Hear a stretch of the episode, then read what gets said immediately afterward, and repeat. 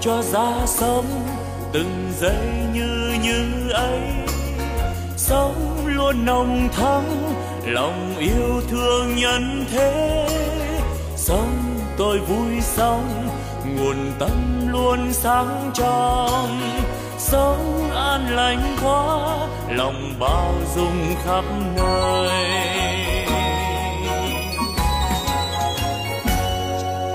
Sống tôi vui sống từng giây yêu thương quá sống tháng sống vì tha nhân nên vui sống phút như như ấy, làm cho tâm tươi sáng. Cái như như ấy, là nguồn tâm sáng soi. La la la la la la la la la la la la la la la la la la la la la la la la la la la nếu hay ra thế đời ta luôn luôn mới sống yêu thương mãi từ nay yêu thương mãi sống an vui thế đời ơi ta vui gió. sống như như thế mùa xuân luôn thắm tươi. Sống như xuân mãi, mình đang như như thế. Chính như như đó là quê hương ta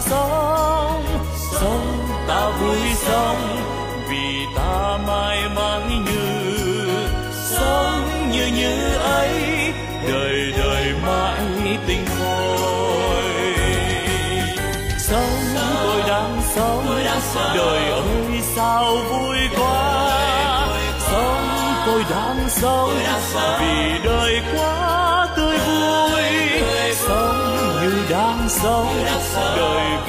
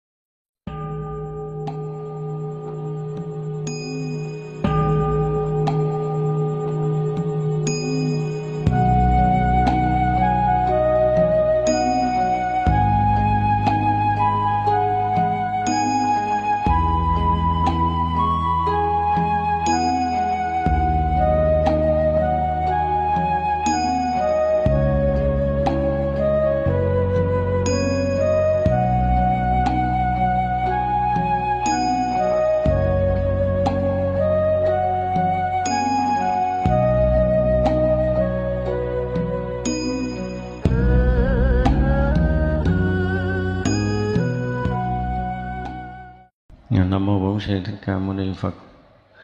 À, chiều nay chúng ta sẽ học tiếp với à, phẩm hiền thủ thứ 12 như vậy vô lượng diệu trang nghiêm các thứ mây chớp và sấm mưa long vương tự tại đều làm được mà thân chẳng động chẳng phân biệt. Long vương ở trong biển thế gian còn hay hiện được sức nan tư huống bực vào biển, pháp công đức mà chẳng hiện được đại thần biến. Tức là sáng nói hết những cái đoạn của long vương, hiện những cái à, thần biến của mình. Hiện mây, hiện mưa, hiện sấm sét. Và đến các cái cõi trời, thần dạ xoay càng thất bà, tu la và một điều đặc biệt nữa là chỉ có mây đó hoặc là mưa đó, nhưng mà mỗi một cõi thì nó lại hiện một cái thứ châu báu, hoặc là y phục, hoặc thức ăn, hoặc là hoa hương, hoặc là dù lọng có những cái cõi như cõi Atula thì hiện dao gậy, vân vân. Như vậy là cũng một việc, nhưng mà mỗi tâm thì mỗi sẽ hiện cái tướng khác nhau. Giống như giờ chúng ta, cái tâm chúng ta yên ổn, thanh tịnh, thì chúng ta có đôi lúc thấy Phật cũng à, dễ thương bây giờ mình à, ví dụ như mình nói à, thấy phật nó có một cái tướng lạ hoặc là tướng xấu gì đó, thì ít ai tin đó như tôi nhớ ngày xưa có một cái lần à, ở trong thiền viện có một thầy thầy đó rất là thiết tha nhà thất thầy đó tu tốt, là một nhà thơ cũng lỗi lạc sau đó xuất gia. Thì kỳ đó được đại chúng sắp xếp nhập thất một tháng trước khi nhập thất thì chúng tôi có cái cuộc nói chuyện với nhau. Và thầy quyết tâm kỳ này nhập thất có thần thông bay ra. Ngon lành vậy. Thì uh, rõ ràng là trong đời mình mới thấy một người dụng công kinh khủng người mỗi lần chúng tôi nhìn uh, nhìn vào khu thiền thất thấy thầy đi kinh hành mỗi bước chân thầy thì thiếu điều muốn dẫm cho bể quả địa cầu. Kinh hoàng lắm rất là quyết liệt. Thì à, đâu cũng khoảng 10 ngày thì tới. Bắt đầu à, lần đầu tiên thì ông nhìn thấy ông phật thờ ở trên bàn thờ ở một nanh thì cuối cùng ra không có ai không có nanh hết trơn á. Gặp mấy thầy trụ trì thường chiếu mấy thầy lớn mấy thầy lãnh đạo đều ông mấy ông này có một nanh hết trơn ông nào cũng một nanh hết để bước tới một cảnh giới đó không thể nhìn người ta khác được. Cái này không phải là là ảo tưởng ảo giác nữa mà người ta đang rớt trong cái cảnh giới đó. Mà cảnh giới đó là thấy tất cả đều có nanh có sừng hết đó đây gọi là cảnh giới của tâm. Cho nên có những cái người ta xảy ra mình không có xảy ra thì không có thể nói là chuyện đó không có được. À, chúng ta nên biết điều này. Không biết ông công phu cái kiểu gì tôi cũng không biết nữa. Thì đêm đó buộc tôi phải đi vô thôi. Rõ ràng là không thể nào không vô được ở thần chiếu thì cái chuyện này là chuyện tối kỵ thiệt đó nha. À, nửa đêm phải vô khu thiền thất để giải quyết ổng chứ còn nếu không là kẹt lắm. Kẹt đó là kẹt cho cả cái tông môn của thiền viện luôn nó chứ không phải kẹt cho tôi và kẹt cho ông thầy đó gì. Ổng điên đến cái độ mà ông phật của một năm là hết ai gỡ ông rồi đi nói tôi phải vào và xong giải quyết ông tỉnh lại ông nói mà chuyến này tôi ra thất, tôi phải ờ, tác bạch công chúng cho tôi phải lại ờ, thầy ba lại. Tôi nói rồi để tôi cuốn gói trước rồi đó. Tại vô tu thiền thất là cái như bị không cho nhập thất suốt đời. Quy lực của thiền viện nó là như vậy, nhưng mà tại vì cái chuyện đó mình biết là ở trong chúng hết người giải quyết rồi. Mà mình là chúng nữa, mà mình vô đó là bị gọi là phạm phạm luật. Nhưng mà không thể không phạm những trường hợp như vậy. Giờ tôi nói hỏi tỉnh à hết rồi thấy biến mất dợm mặt đẹp trai cho hết một năm nữa rồi chúng ta thấy là rõ ràng người ta nó có cách công phu mà cũng may tức cái nghĩa là cái lúc đó là mình có mặt. Chứ nếu qua mà khoảng 24 tiếng đồng hồ là có khả năng mình gỡ cũng không nổi. Cũng may là trong cái uh, buổi sáng đó thôi, tôi cũng gắng nhịn rồi, đúng 12 tiếng rồi nha. Đợi tới 7 giờ tối tối hù, không có thấy ai hết, bắt đầu tôi chung hàng rào. Cẩn đường thấy. Chung vô gõ cửa thì ông mở, ông nghe tiếng mình thì ông mở cửa, chứ còn ông nào cũng thành quỷ hết rồi, không có chơi nữa. Ông nào cũng một răng hết rồi. Ra chúng ta thấy là cái tâm con người ta khi mà nó đã thay đổi một chút là mọi cảnh duyên nó thay đổi. Giống như giờ mình đang sống đây rất là bình thường, đúng không? Nhưng mà có chuyện buồn cái thì sao? Cả thế gian này nó tối sầm xuống à không bao giờ nhìn thấy mùi sưng. Mà rõ ràng tôi gặp một cái người như vậy. Trải thuốc hình như là hơn hai năm trời. Không thoát ra được. Lúc nào cũng gặp tôi nói một câu là con thấy cuộc đời này sao nó tối hù. Không bao giờ con thấy có cái gì mùi sưng hết thầy nhiều cái trận tôi phải bắt ăn số bảy. Nhưng rồi đó là tỉnh được đoạn rồi cũng tối hù lên nữa tại cái tật mơ ăn trái cây chứ không có gì ăn số bảy thì ăn rất là ngọt, ngào, buông ra là ăn trái cây với uống nước ngọt. Tối hù lại ba ngày cho tới ngày thứ tư. Thì nó phải chịu thôi, ăn đồ ong rồi cuộc đời đen tối là chấp nhận. Sáng còn ly cà phê sữa đá nữa chứ mới đẹp trời chứ. Cho nên khi mà cái thân cái thân bệnh thì mình nói về cái tâm chúng ta, nó cũng theo đó nó biến chuyển. Thì lúc đó cái cảnh đó nó hiện ra với mình nó cho mình phá khó không phải dễ đâu á rất khó phá. Thế vậy chúng ta không có thay đổi được cái thấy nhìn. Ở nơi tâm thức thì muốn phá một cái chấp nhỏ của người ta khó lắm. Khó, rất khó. Mặc dù là người ta học đạo giải thoát, nhưng mà một cái nỗi buồn rất là khó thoát ra. Thì điều này để để thấy rằng cái tâm của con người nó sẽ hiện ra tướng. Bây giờ mình thấy ờ, mình nhìn phật, mình vẫn có cái cảm giác là thấy Phật đẹp thì chưa? Cái hiện nghiệp của mình nó cũng còn, gọi là, thiện căn của chúng ta nó còn lớn. Đúng không? Nhưng mà tới một lúc nào đó cái thiện căn chúng ta nó không biết bị ai nuốt mất rồi đó, thì tự nhiên mình nhìn Phật mình thấy mình không muốn nhìn nữa. Thì lúc đó nên quỳ cái kịch, đầu gối xuống đất là sám hối liền. Đi đừng có quay lưng đi. Sám hối cho tới khi nào mình nhìn thấy Phật có thiện cảm trở lại, mình thương, mình quý Phật trở lại rồi hả đi. Chứ xây lưng cả chừng đi xuống dưới kia ở. Người ta có những cái lúc mà tâm chúng ta thiền thay đổi, nếu mà chúng ta là người biết tu á, thì nên lẹ quỳ ngay chỗ đó, đứng ngay chỗ đó, ăn ở chỗ đó, sám hối ngay cái lúc mà chúng ta biến cái nghiệp á. Cái nghiệp nó hay biến những cái kỳ cục mà chúng ta đỡ đòn không kịp đừng có nghĩ là khi mình thay đổi thấy nhìn đó, ở nơi tâm mình mình biết, rồi chung quanh người ta không biết, cho nên đừng bao giờ có cái nghĩ này cho nên khi mà cái nghiệp đã bắt đầu có những cái dấu hiệu biến hiện không lường nó không làm chủ được. Tự nhiên cái chúng ta thấy chúng ta ghét một cái gì đó ghê gớm lắm. Nhưng mà đối với cái ờ, đức phật, các vị thánh hiền, các vị thánh tăng, thậm chí các đại tăng, tức là những nơi có chúng tăng lớn, đông, những nơi có những người tu hành mà chúng ta có ý niệm, chúng ta ghét thì rất là nguy hiểm. Thành ra có những người mà họ không biết cái gì á. Đến một cái lúc mà cái ác nghiệp của họ hiện ra, họ đang đi chùa nhưng mà họ rất là giận dữ chùa chiền. Có những người có đôi lúc họ như vậy. Thì liền khi đó mình kêu phải quỳ cái đó sám hối, quỳ giữa trời đó, chứ đừng nói là quỳ trước bàn phật. Nên quỳ giữa chỗ đó sám hối đi. Nghi cái chỗ mà khởi ác nghiệp đó đừng có đứng vậy nữa. Thì hy vọng còn cứu rỗi. Chứ nếu không rất là kẹt. Thật ra chúng ta biết cũng rất là nhiều người bị rất trong tình trạng đó. Và họ không chịu sám hối liền. Qua 24 ngày là nó qua tầng, tầng tâm nó gần như là bị ờ, bị đúc thành thép đó. Rất là khó nấu chảy để có thể tan biến cái tầng tâm đó.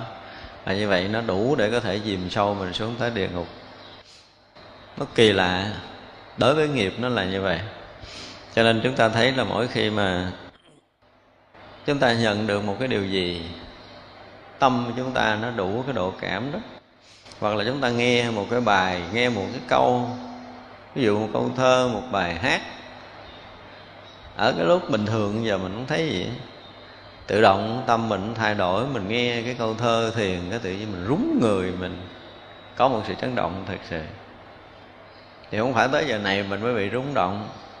Câu đó đủ để tác động mình rồi, nhưng mà lúc này nghiệp mình nó mỏng, nó phá bể cái màn che của nghiệp thức để chúng ta thấy được một cái điều rất là hay, rất là tuyệt diệu trong cái câu thơ đó. Lúc đó mình bị chấn động. Chấn động đó có nghĩa là nó đã đánh được, đồng bể được cái cái màn che nghiệp thức của mình. Để mình thấy sâu hơn một câu kinh của đức phật cũng vậy. Cái này lúc chúng ta cũng đọc đi đọc lại cái mình cái bất nhã mà mình thấy không có ra gì hết.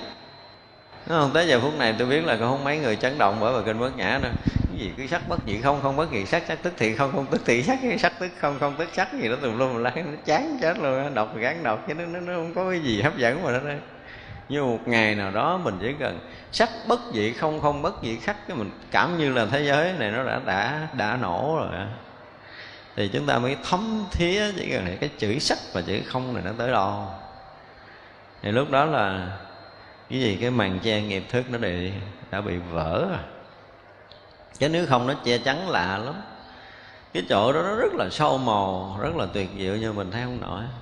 Rồi chúng ta thấy không phải là long vương đủ cái phước để có thể rải hoa cúng dường các vị chỗ trời, để đem những cái vật báo rải lên những cõi trời đế thích, cõi trời đạo lợi. Không phải như vậy, nhưng mà phước của các vị đó. Mưa nó biến thành vật báo, biến thành dù lọn, biến thành y phục biến thành nhà ở, vân vân. Thì đó là cái điều, để nói là cái phước của các vị đó, nó chiêu được những cái vật báo tới mà không cần phải lo nghĩ. Thật sự thì cũng không phải là long vương ban mà vật báo, cái phước báo của họ nó chiêu được.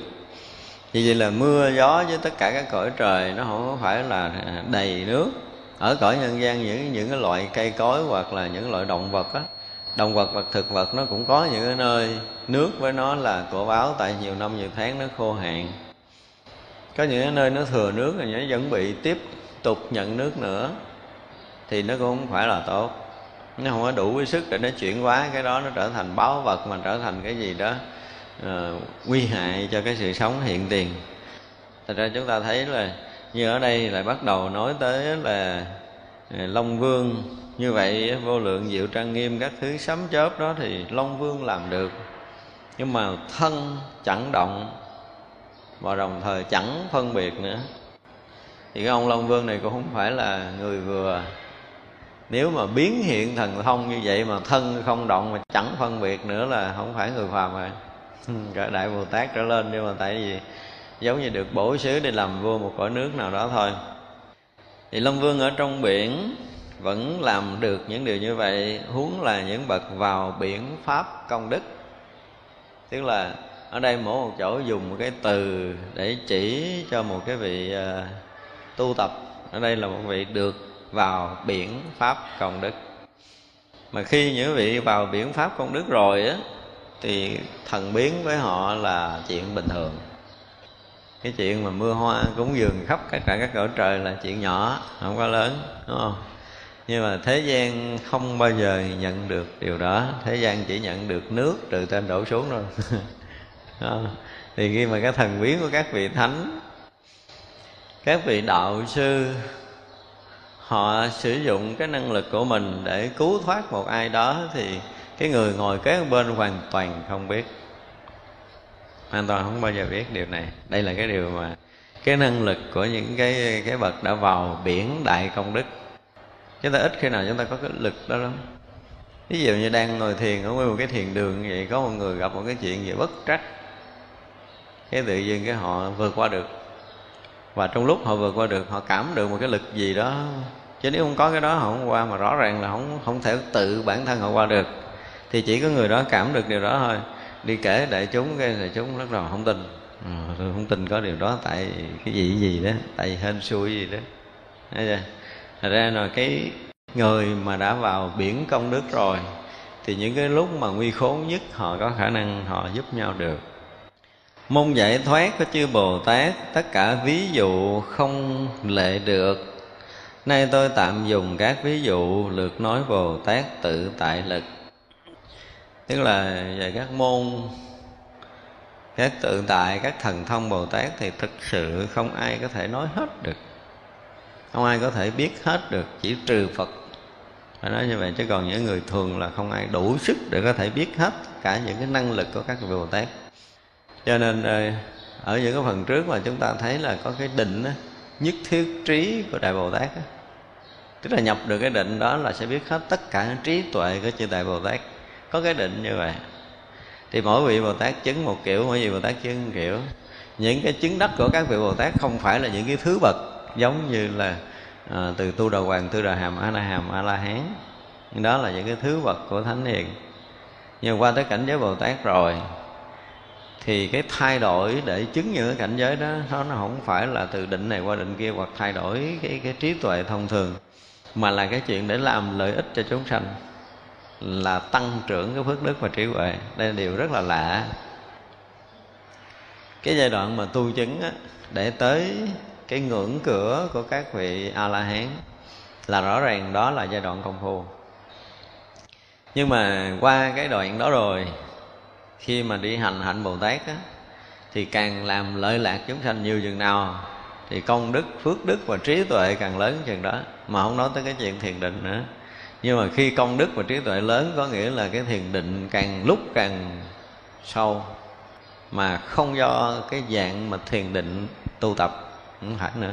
Họ đã vượt khỏi cái tầng để mà tập thiền tập định rồi. Như vậy là mà chúng ta tưởng tượng như sáng vừa mình nói một cái máy mà gọi là cái máy thô sơ, nó lọc nước, đúng không? Thì chỉ có một cái là gì? Chỉ bớt được những cái cặn cáo lớn thôi. Như máy lọc tinh chút, thì những cái tạp chất nhỏ bắt đầu nó được gì? Được loại ra, nước trong hơn. Máy mà thực sự thuộc cái dạng mà thẩm thấu qua cái màng lọc ờ, cỡ như bây giờ, ví dụ như thẩm thấu bởi màng lọc nano á, thì nó mới có thể là là giải phóng hết được, nó giữ được tất cả những cái tạp chất không phải là nước. Thế là càng lúc, cái tâm của các vị nó càng sáng tỏ do sống lâu ở trong cái chân trời tự tánh. Cái này hồi xưa mình có ví dụ trong bản kinh kim cang là gì? Cái người ngủ mới thức á, chúng ta còn hơi ngây ngủ, phải không? Còn hơi ngây ngây ngây nó chưa có tỉnh thì à, mọi việc mình cũng thấy, nhưng mà thấy nó không rõ lắm mình cũng nghe mọi điều điều cũng không rõ lắm, nhất là cái lúc mà chúng ta chuẩn bị ngủ á. Chuẩn bị ngủ, mình nghe con dế nó đi trên mùng, cái mình tưởng là bà già kia bên ờ, kế bên nhà bà quét bánh phòng gì, cái đùng đùng nó bên đó rồi đó. Lúc mà chúng ta chưa có thực sự tỉnh, khi mình tỉnh rồi thì mọi chuyện nó khác. Thì càng lúc, người đó sẽ càng tỉnh ra. Và tỉnh ra rồi thì họ sẽ làm được công việc. Và càng làm được công việc, chừng nào thì thể hiện là người đó càng tỉnh chừng đó thì cái việc của các vị bồ tát cũng vậy. Cho nên có đôi lúc, đến cảnh giới bồ tát, ít khi nói tới cái cái thiền định, mà nói tới gì? Những cái công đức và trí huệ thôi. Những công đức và trí huệ thôi. Có khả năng, có năng lực này, có năng lực kia, có năng lực nọ, nhưng mà chúng ta cũng không có không có đủ cái sức để có thể nhìn à, được tất cả những năng lực của Bồ Tát. Vì lý do là chúng ta không có vượt được cái tầng đó đâu. Nhưng mà nó nói thì nói, cũng vẫn có một cái lần thay đổi trong một cái đời sống. Ví dụ như họ cứu được một mạng người thì thay đổi rồi nha. Họ giúp được một người thoát mê lầm là họ thay đổi. Họ thay đổi theo cái việc cứu thoát của họ. Đây là điều mà chúng ta phải biết đương nhiên đối với thế gian, ví dụ chúng ta cứu người chúng ta tăng một phần phước của mình. Mình giúp một điều gì tăng phần phước của mình. Mình làm một việc gì lợi ích nhiều thì cái phước mình tăng trưởng nhiều thì cái đó ai cũng biết, nhưng mà không có thấy được. Làm vị bồ tát thì vừa tăng phước và vừa khai tuệ. Đây là chuyện khác hơn người phàm làm. Ví dụ như bây giờ chúng ta có thể cúng dường à, một đại tăng trong một cái đại lễ. Thì rõ ràng là cái phước chúng ta khó mà có thể ai có thể tính kể được. Nếu như trong đại tăng đó có vị thánh tăng thì chuyện đó là hết bàn rồi. Nhưng mà từ thánh tăng nó kết nối tới mình một cái nguồn năng lực gì đó mình hoàn toàn cũng không có đủ sức để cảm nhận. Bao nhiêu cái phước báo của, của thánh tăng gom tụ lại mình không đủ sức nhưng mà mình sẽ thấy một cái điều là gì?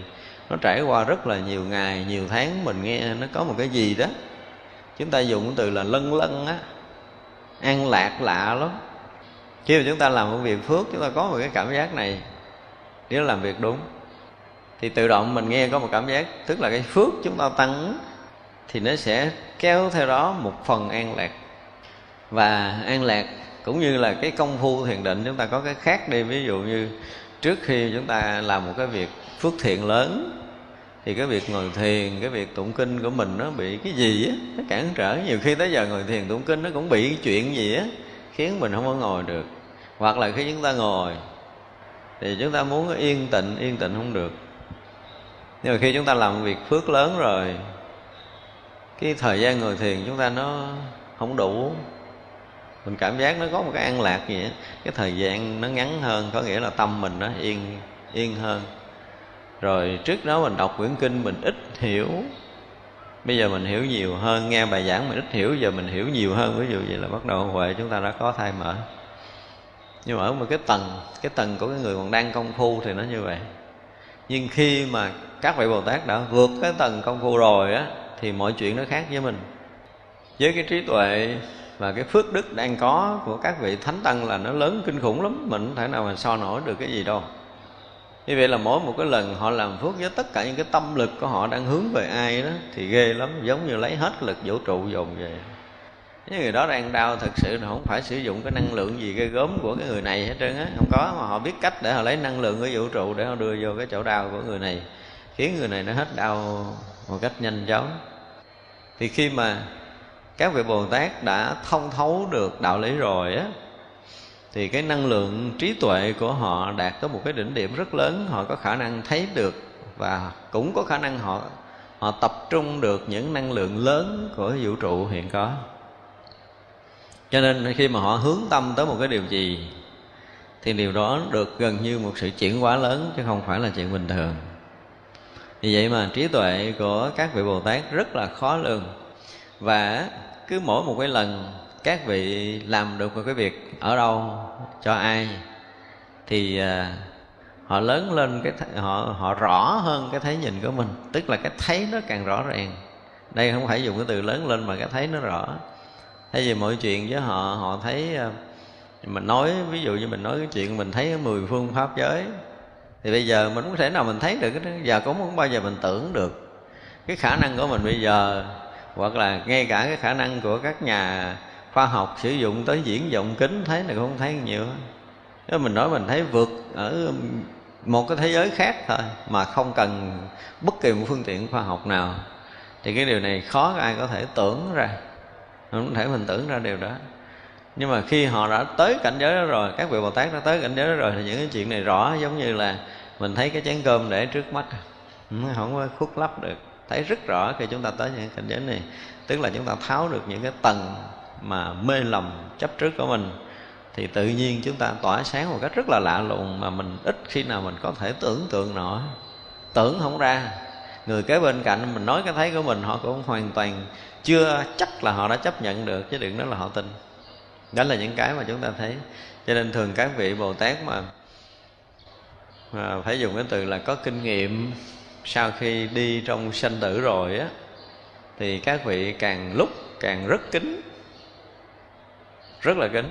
Lúc đầu còn ờ, phô diễn thế này thế kia, nhưng mà càng lúc các vị càng ờ, gần như là thành người bình thường. Bình thường hơn những người bình thường khác nữa. Họ rất là bình thường, rất là dung dị. Khi cần chuyện thì họ xuất hiện, còn không thì gần như không ai biết. Để vậy mình ờ, mình học đến hồi mà mình gặp cái câu hay của ngài tới Trung Thượng Sĩ, tôi rất là thích nhắc đi nhắc lại hoài sâu thì xoắn áo mà cạn thì nhón gót, dùng thì phô ra, bỏ thì ẩn tàng. Đó là trí tuệ của bậc đại bồ tát chứ không phải người phàm có đủ cái sức để có thể nói nổi câu này. Người phàm không có bao giờ có đủ cái sức để khế ứng, để dung hợp như vậy, linh thông như vậy. Thì qua suối nếu sâu thì chỉ cần dán áo vừa hỏng khỏi mặt nước đựng ướt thôi chứ không phải săn quần tới gối lội qua như mình. Nếu mình không có lường nổi cái độ sâu độ cạn đó. Mà nếu nó cạn thì chỉ cần nhóng gót nhẹ để qua thôi mất gì phải săn áo, dán quần, đúng không? Mà khi chuyện cần thì sao dùng thì phô ra. Cái câu này nó có hai nghĩa. Thực sự thì trong cái thời ờ, của thời trung nó trải qua hai thời, một thời binh biến, một thời bình thì vậy là dùng này nó có nghĩa thứ nhất là về thế gian á, thế gian cần tới thì ngài cũng thể hiện cái cái khả năng của mình để giúp nước giúp dân. Nhưng mà cái dùng cái thứ hai nữa một cái nghĩa khác ở trong đạo lý thì nó mới là siêu tuyệt. Có nghĩa là đối với tự tánh thì gần như không biết gì không có hình không có tướng không có cái biểu hiện gì. Nhưng mà cần nói thì sẽ nói được đúng không? Cần là thở sẽ thở được cần đi sẽ đi được. Cái này nó tương ưng với cái nghĩa gì? Trong mười hiệu của như lai như lai ứng cúng không? Ứng cúng không có nghĩa là ưng chịu trời người cúng dường, mà ứng hiện cùng khắp. Cho nên là tất cả những cái gì có trong thế gian này thì như lai sẽ có khả năng để cung ứng cùng khắp, không có thiếu thốn bất kỳ cái gì. Thì cái nghĩa dùng thì phô ra nó cũng giống như vậy. Cần cái việc gì ở trong thế gian cần nói, cần cười, cần đi, cần đứng, cần sinh hoạt, cần tất cả mọi cái thì chính cái đó nó sẽ sẽ phô diễn. Ý nghĩa thứ hai là nếu mà cần thì chính bản thân của cái người đó cũng có thể đem cái khả năng của mình để xuất hiện trong nhân gian để mình có thể làm được. Và khi không cần thì gần như là ẩn tàng ẩn tàng không có nghĩa là là ở ẩn. Không phải là ẩn am rồi ờ, gọi là mai danh ẩn tích, không phải như vậy. Mà khi cái từ ẩn tàng ở đây, nếu trong cái nghĩa Phật pháp là trời cũng không có biết, người cũng không có hay. Cái chỗ đó không? Ví dụ như cái hồi mà chúng ta học lăng nghiêm, chúng ta thấy là phá tưởng ấm rồi trời cũng không biết đường mò. Thì tới đó là ma đường đâu mà vô. Mà nói ngủ ấm ma là những người nói không đúng. Thật ra chúng ta mới thấy là cái chữ ẩn, Chữ tàn ẩn này có nghĩa là cái chữ hòa nhập vào cái chỗ vô tướng. Thì nó không phải là tướng có, không phải là tướng không đố ai thấy. Thấy thì thế gian chỉ có thể thấy được tướng có và tướng không. Có hình sắc và không hình sắc thôi. Chứ còn chỗ vô tướng không ai mò được. Thì ẩn tàng cái nghĩa này có nghĩa là hòa nhập vào cái chỗ vô tướng không ai có thể mò ra được dấu tích. Cho nên chúng ta thấy là các vị bồ tát đến một cái lúc các vị cũng phải sống như vậy nếu mà cần, nếu mà cần. Nếu không ai có thể kiếm được, không cần phải đào đất chung gì đâu. Ở tại chỗ đó nhưng mà các vị có muốn ẩn thì gần như cũng không ai biết, có thể biết được họ ở đâu. Họ sống chung, không ai biết được đó là một người kỳ đặc. Phải dùng như từ vậy không biết. Nhưng mà có chuyện thì họ sẽ làm cái chuyện lông trời lỡ đất không mà thôi, họ rút ẩn mất tiêu. Thì đó mới là bồ tát thực thụ. Còn mấy cái ông mà bồ tát mới mới thì hay phô trương hay phô diễn không? Lúc nào cũng thể hiện, cũng muốn mình để cho người ta biết mình là cái người có năng lực gì đó. Thì cái dạng đó là mới. Các vị bồ tát trí tuệ sâu thì gần như khó có thể lường được. Chỉ có phật phật mới có thể biết hết. Hoặc là các vị đại bồ tát ở những cái cái cảnh giới cao hơn. Cảnh giới cao hơn này là cái gì? Nó nhiều cái mà chúng ta phải thấy, tức là chúng ta có thể dùng cái từ là người đó ngộ đạo trước gần như giống như vậy. Người đó hòa nhập vào cái tự tánh sớm hơn. Ngày nào thì cái thấy, cái biết của họ nó sâu hơn ngày đó. Đời nào thì thấy, biết sâu hơn. Tức là thấy trước mình một đời là mọi chuyện đã đã khác lắm rồi. Và khi mà thấy trước một đời thì cái cái việc mà làm lợi ích cho nhiều người của họ nhiều hơn mình. Và khi mà họ làm lợi ích thì cái tăng trưởng phước báo và trí huệ của họ lớn hơn mình. Do đó mọi cái thấy nhìn của họ sẽ rất là khác cho nên một người đi sau mãi mãi là đi sau. Khó có nói từ mà gọi là vượt bậc. Ví dụ như trong thế gian này đi, thì thỉnh thoảng chúng ta gặp những cái vị đệ tử hơn thầy mình. Nhưng mà trong kinh đó là đệ tử hơn hơn thầy mới được gì đó, được truyền trao. Đệ tử mà bằng thầy thì kém hơn thầy nửa đức. Như vậy cái người đệ tử này, nếu mà nhìn theo mặt thế gian thì rõ ràng đời này ra đời sau vị kia nhưng mà nhìn trong cái việc công phu tu hành thì coi chừng ông thầy mới ngộ đạo con đời, đệ tử ngộ đạo tới 10 đời rồi. Cho nên mới hơn thầy được. Nên đó là cái chuyện mà chúng ta khó có thể thấy được. Cho nên có những cái vị mà chấp á, thì ờ, đời này họ lớn hơn mình cái uh, nghe ở đâu đó đồn nói có ông thầy đệ tử mình ngộ đạo cái ông bỉm mà ông nói đó là đó nó làm đệ tử tôi mà. Nó làm đệ tử tôi mà. Đệ tử ông đời này chứ đâu phải đời trước chưa chắc là cái thầy gọi là cái trí tuệ ông chưa thể làm thầy được. Trên cái hình tướng thì có thể làm thầy người ta nhưng mà giờ trí tuệ thì khó lắm mà không có thể dễ rồi cho nên đó là cái việc mà họ có thể khôi phục năng lực trí tuệ của mình trong một đời kiếp nữa kinh khủng lắm. Thường á mà chúng ta hay nói với nhau về trí tuệ của các vị bồ tát đó. có những cái vị có thầy nói đây có nhiều người sẽ bị hư ở cái chỗ là gì? Cứ nghĩ mình cũng ghê gớm lắm cho nên mình không có cần thầy để mình ngộ đạo, thì cái điều này, cái sai của mình mình gán mình chịu. Chứ đa phần những người mà mới ngộ đạo ở một đời đầu á, thì dứt phát phải có vị thầy. Không có thầy chúng ta không phá được cái tường rào vô minh ngã chấp, nhiều kiếp của mình đâu.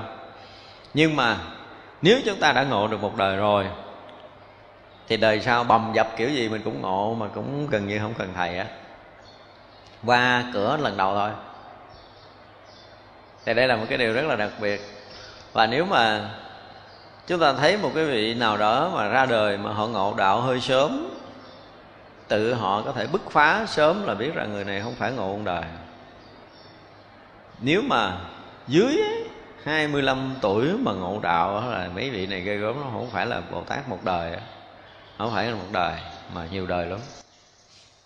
Thật ra chúng ta thấy là trí tuệ của các vị Bồ Tát khó lường lắm. Nếu mà họ ngộ đạo từ à, một trăm đời trở lên Đây nói chuyện trăm đời trở lên đúng không?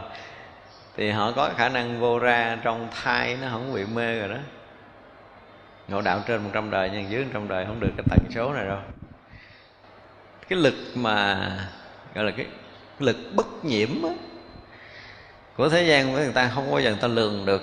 Tức là mình đi trong sanh tử rồi mình đang ở trong cái cái cái mê lầm này á thì mình thấy cái việc mà cách ấm vô minh và đó là việc dễ chấp nhận. Đây rõ ràng là mỗi một lần mình sinh ra là mình ngu trở lại. Cái đám vô minh rõ ràng cái mình không có trí tuệ rồi nhưng mà các vị bồ tát không có đâu. Thì giả bộ im ỉm ỉm mấy tuổi còn nhỏ, có nghĩa là về cái thân vật chất nó chưa thành hình thì các vị ờ, giả bộ cứ cứ mờ mờ vậy á. Nhưng mà khi đã vượt thoát, tức là cái cơ thể mà được hoàn thiện ờ, trí thức ờ, cái ý thức được hoàn thiện, trí não hoàn thiện hết tất cả mọi cái rồi, thì các vị bắt đầu làm việc hoặc là nằm đó chờ hoài cho đủ duyên rồi các vị mới xuất hiện.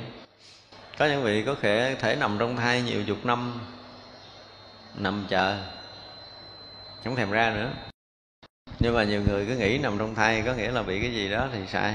Thật ra những cái chuyện mà gọi là thế thường của thế gian á, những cái quy luật vật chất của thế gian thì không được đặt để lên người của các vị bồ tát.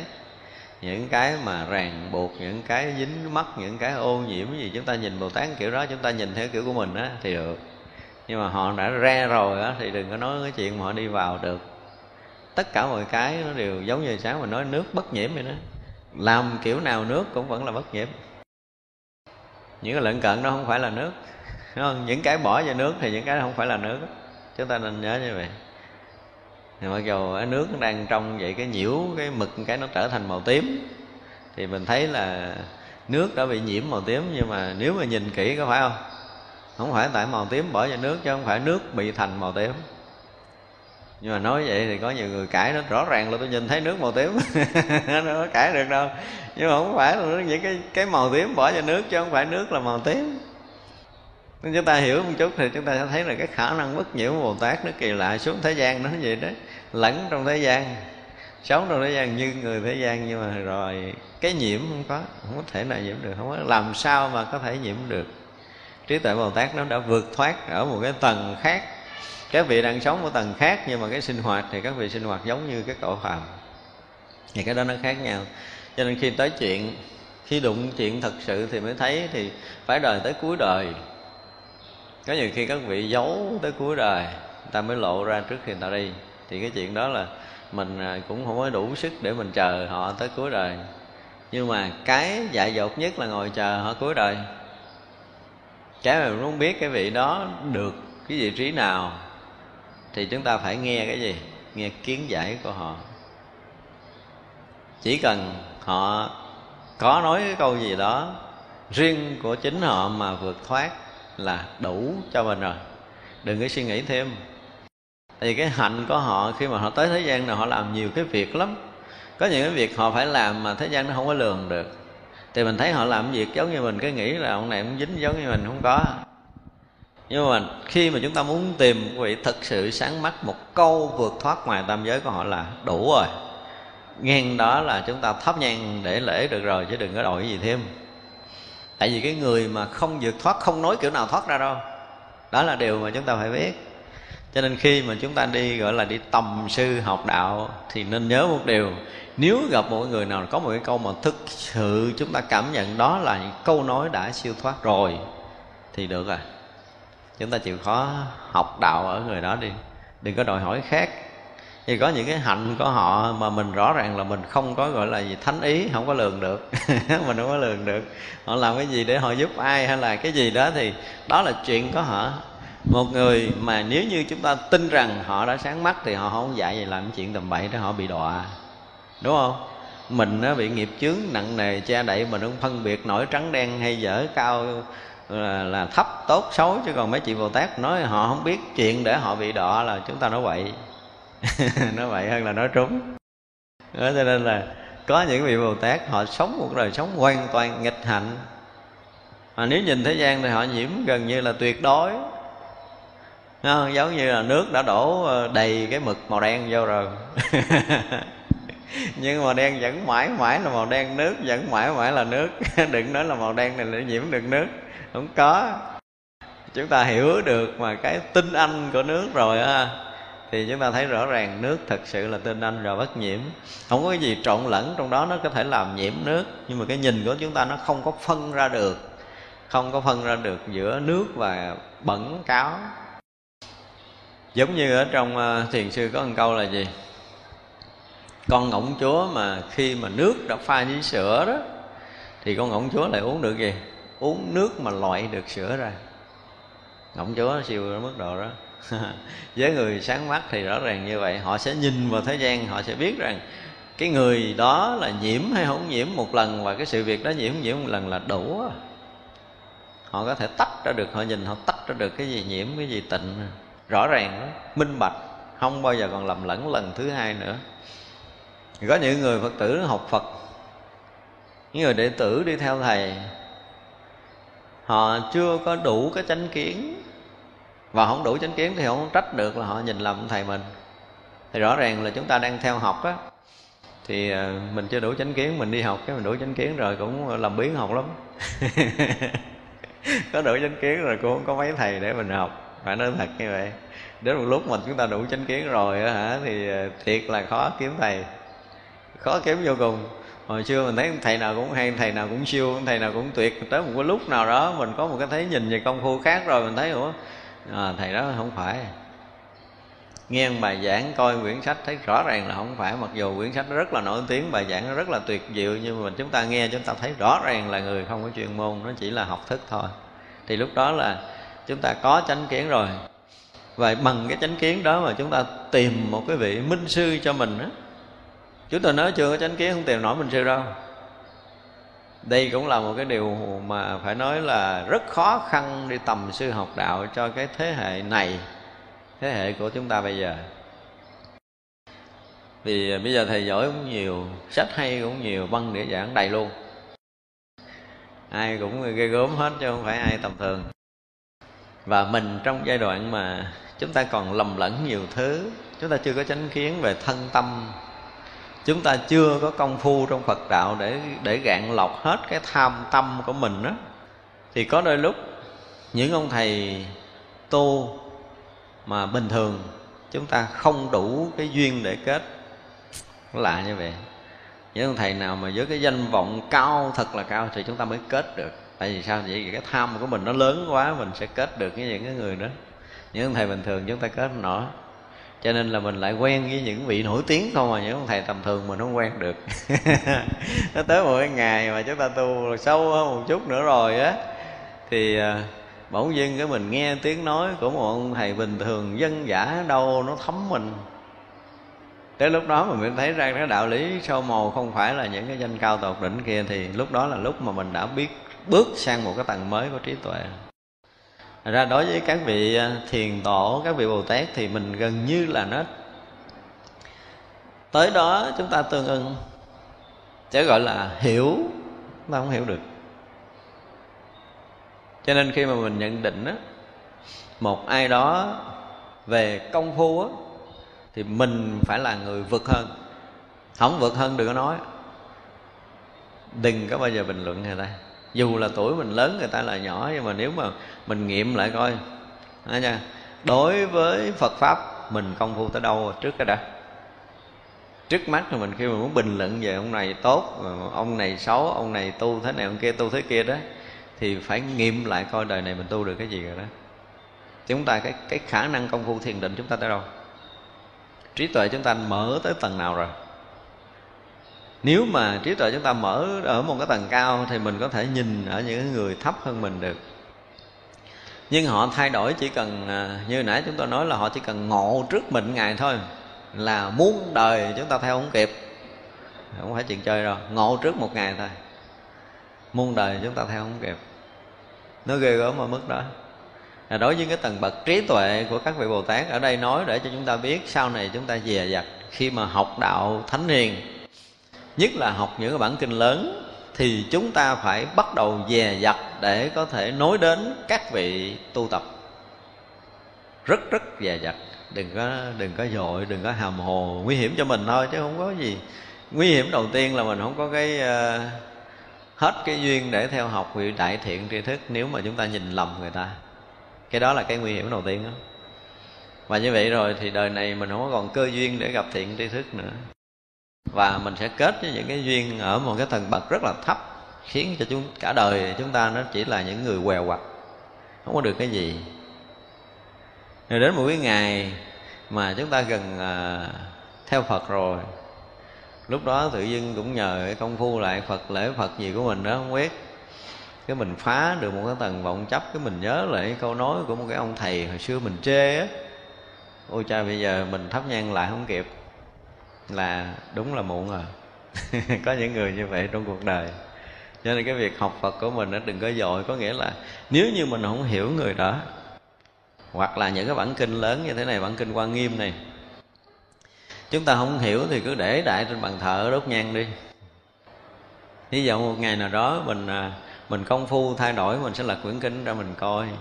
Một cái bài giảng của một cái vị nào đó cũng bị, nếu ở trong cái tầm chuyên môn đó mình chưa có ngẫm tới chưa có đủ cái trình độ để chúng ta có thể thấu hiểu được. Thì một là chúng ta đóng cửa nhập thất công phu. Cho đến một cái lúc mà cái trình độ công phu chuyên môn chúng ta nó thật là sâu rồi chúng ta bắt đầu mở cái băng đĩa đó ra chúng ta nghe. Có khi chúng ta thấm có khi chúng ta hiểu được chút phần. Do công phu có chút thay đổi tâm chúng ta nó ở một cái tầng khác rồi. Thật ra đến với đạo Phật á, là mỗi một cái tầng vọng thức đã được phá vỡ thì tăng một cái tầng tâm linh để cái thấy nhìn và cái phước báo chúng ta theo đó nó sẽ tăng lên. Một người ngày hôm qua rất là bình thường bữa nay họ có thể làm cái chuyện lông trời lỡ đất. Thì một là cái vốn phước đức cũ của họ quá lớn họ chưa đến lúc để cái duyên họ, họ trỗi dậy. Cái thứ hai là cũng đúng cái ngày giờ phút giây đó là họ sẽ họ nhận được một cái đạo lý sâu màu đến cái duyên họ phải nhận ra và lúc đó phước đức và trí huệ của họ kinh khủng, không ai có thể lường được. Thì lúc mà các vị bồ tát thấy cái duyên chưa đủ, thì rõ ràng là một người bình thường. Nhưng khi duyên đến rồi thì không có chuyện gì với họ làm không được. Cho nên đó là hồi mà chưa đủ duyên thì thấy họ khó khăn, họ cơm nhiều khi ờ, tới bữa mới có chứ không có thể chứa trước được bữa cơm. Xém một chút nữa đó bụng rồi tới bữa cơm mà có cơm ăn thôi. Ví dụ như vậy, họ đến độ mà họ khó khăn đủ mặt. Nhưng mà đó không phải là chuyện thật ở trong đời của họ. Nhưng mà họ muốn ẩn, họ muốn ẩn.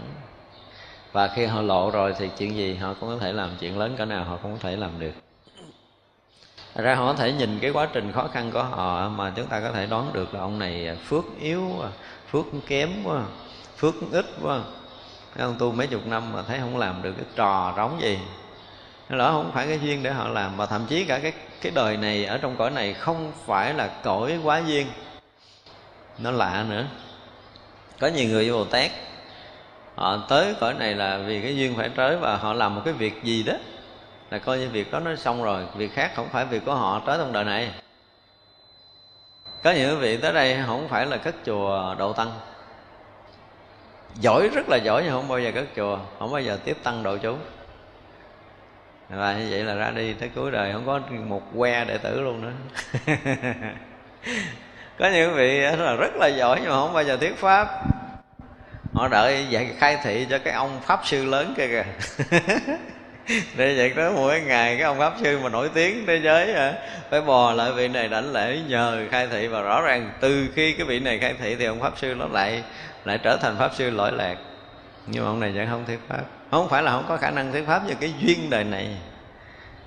À, cái chúng sanh đời này không phải là đồ chúng của họ.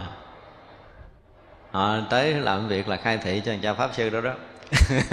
Chúng ta thấy là cái việc làm của bồ tát nó phải nói là nó vô biên vô lượng mà khó có thể nghĩ lường được những cái công hạnh của các vị đi trong nhân gian này. Cho nên chúng ta nhìn không ra. Mà chúng ta nhìn không ra thật sự và các vị mà nếu mà để chúng ta nhìn ra thì chúng ta là cái gì? Ngang các vị đó rồi. Một là chúng ta ngang hai là chúng ta là thầy. Thì mới có thể nhìn ra người kia. Cho nên mỗi một lần á ví dụ như à, mình phật tử mà mình có tu mà mình tu nghiêm túc khi mình à, nghe một người khác bình luận về một vị thầy bình luận về một sư cô hoặc là bình luận một phật tử thì chúng ta nên hỏi một câu gì? Hỏi câu gì? Hỏi nghiêm túc để, gọi là muốn tắt đài để nói hoài, mình nghe mình cũng mệt. Hỏi, xin lỗi huynh nha. Huynh là thầy người đó hay huynh là bạn người đó vậy? Tại vì một là bạn hay là thầy. Thì mới có thể biết được người ta mà nói tốt, nói xấu người ta chứ. Bây giờ muốn nói xấu người đó, muốn nói tốt người đó thì phải hỏi một câu là, ông là bạn người đó hay ông là thầy người đó? Có thể thấy bằng người đó là bạn và thấy hơn người đó phải là thầy. Còn không phải thầy và không phải bạn thì khó, có khả năng là thấy à trí mình nó phải vượt tầng người ta mới thấy được. Thì khi mà mình chê người đó có nghĩa là mình đang hơn người đó mình mới chê đúng không? Không hơn thì đừng có chê. À, nói càng nói quấy là coi chừng mình bị tổn phước. Đó là ra khi mà muốn thấy được vị bồ tát là mình phải tương đương với cái thấy biết của họ. Cho nên bồ tát trong nhân gian chúng ta rất là khó lường vì họ đã giác ngộ họ đã tự tại trong tâm giới này rồi. Và họ trở lại đây vì cái việc mà tâm nguyện của họ phải tới thì chúng ta nếu mà có duyên phước thì được thân cận để học hỏi thôi. Phải nói như vậy. Còn không có duyên phước chúng ta thân cận mà chúng ta chẳng có biết cái gì luôn. Có khi sống chung cả đời, chúng ta cũng chẳng biết người đó là ai. Có những người mà họ tu rất là tốt ở trong đại chúng, gần như là mấy chục năm chúng không biết nữa không biết, không ai biết gì hết trơn. Thấy lẹt vẹt cái cuốc đất trồng rau ăn gì đó, chứ không có làm được cái chuyện gì ở trong chúng cái duyên không đủ. Làm ruộng, làm rẫy qua ngày. Và khi mà họ đã ra ngoài, mà cái duyên không đủ, họ cũng chẳng làm cái gì tới họ đủ, họ sẽ bắt đầu bùng ra, họ làm thì người ta thấy bất ngờ. Đó trời ơi cái ông thầy này hồi xưa tôi nhớ quét rác trong chùa, đâu có biết gì đâu, mà sao bây giờ ghê gớm, không phải ghê gớm bây giờ, mà ghê gớm lâu lắm rồi ta người ta giấu. Không phải ghê gớm bây giờ. Cái duyên trước đó một giây, họ vẫn không lộ. Đó là cái điều mà chúng ta phải biết về các vị bồ tát cho nên có đôi lúc có những người đệ tử chỉ chờ đợi để thấy được cái người này lộ cái gì đó ghê gớm mình hãy theo học. Chứ còn nếu mà bình thường không thèm theo. Nhiều gặp cái ờ, có người phật tử nói, nếu mà thầy mà không đi hỏng đất, tôi không bao giờ theo thầy học đạo. Tôi đứng ngồi đó chờ đi. Chờ ngày nào thấy con ma bay bay hỏng đất rồi theo. Chứ còn bồ tát đi với đất không à. Không có chuyện mà đi hỏng đất. Ở đây có nhiều người nó ngạo đến mức độ đó, họ học đạo rất là giỏi rồi và họ nghĩ là cái người mà giỏi hơn họ phải là đi hỏng đất. Chứ còn đi với đất họ không học đạo. Nó có những cái chuyện gì lý luận kiểu gì cũng không nghe. Nói đạo đây lý cỡ nào cũng không nghe. Rõ ràng ông nhỏ tuổi hơn tôi tôi lớn tuổi hơn rồi. Tôi nghiên cứu Phật pháp mấy chục năm rồi. Tôi theo những cái vị nổi tiếng không à. Thành ra bây giờ mà thầy trẻ trẻ nói khó nghe lắm. Chừng nào ông đi hỏng đất đi, tôi quay lại tôi học. Còn không kiếm thầy khác học. Thì rõ ràng là với cái ngã mạng đó thì nó làm mình mất cái duyên chúng ta gọi là mất cái duyên để có thể gặp được những vị thiện tri thức thật sự trong nhân gian. Và khi họ hành hạnh bồ tát, họ luôn như vậy. Tức là ở đây thì ngài à, hiền thủ chỉ nói một ít về trí huệ của bồ tát cho chúng ta nghe thôi. Cái thứ nhất là trí huệ đệ nhất. Trí huệ đệ nhất, cái huệ quảng đại. Chúng ta nghe cái đệ nhất không? Này ở đâu? Vua lương võ đế khi gặp tổ bồ đạt ma chuyện này là chúng ta học thiền hay biết đúng không? Khi mà gặp tổ rồi, thì ờ, đáng lý mình hỏi đạo. Nhưng mà tại vì cái sự nghiệp của ổng mà ổng làm ổng thấy việc đó là ngon số một và cả đất nước đều khen ổng. Nước lương, lúc đó trung quốc nước lương, nước ngụy nhiều nước lắm, mình nước ổng là vua nước lương. Cất rất là nhiều chùa và nuôi rất là nhiều tăng đi đâu thì thứ nhất là cái oai của một ông vua thì chư tăng dù kiểu nào cũng phải cúi xuống à. Không có đơn giản mà bây giờ lại cất chùa cho tăng ở nữa thì quá khiếp rồi. Cái công đức của của của hoàng thượng là vô lượng, vô biên rồi. Thì hoàng thượng nghe cái đó quen lỗ tai rồi. Nay gặp cái nhà sư mắt lộ lộ đâu cơm mày rộng rậm từ ấn độ râu ria rồm ràm đi qua. Thường tổ của mình về qua, phải không?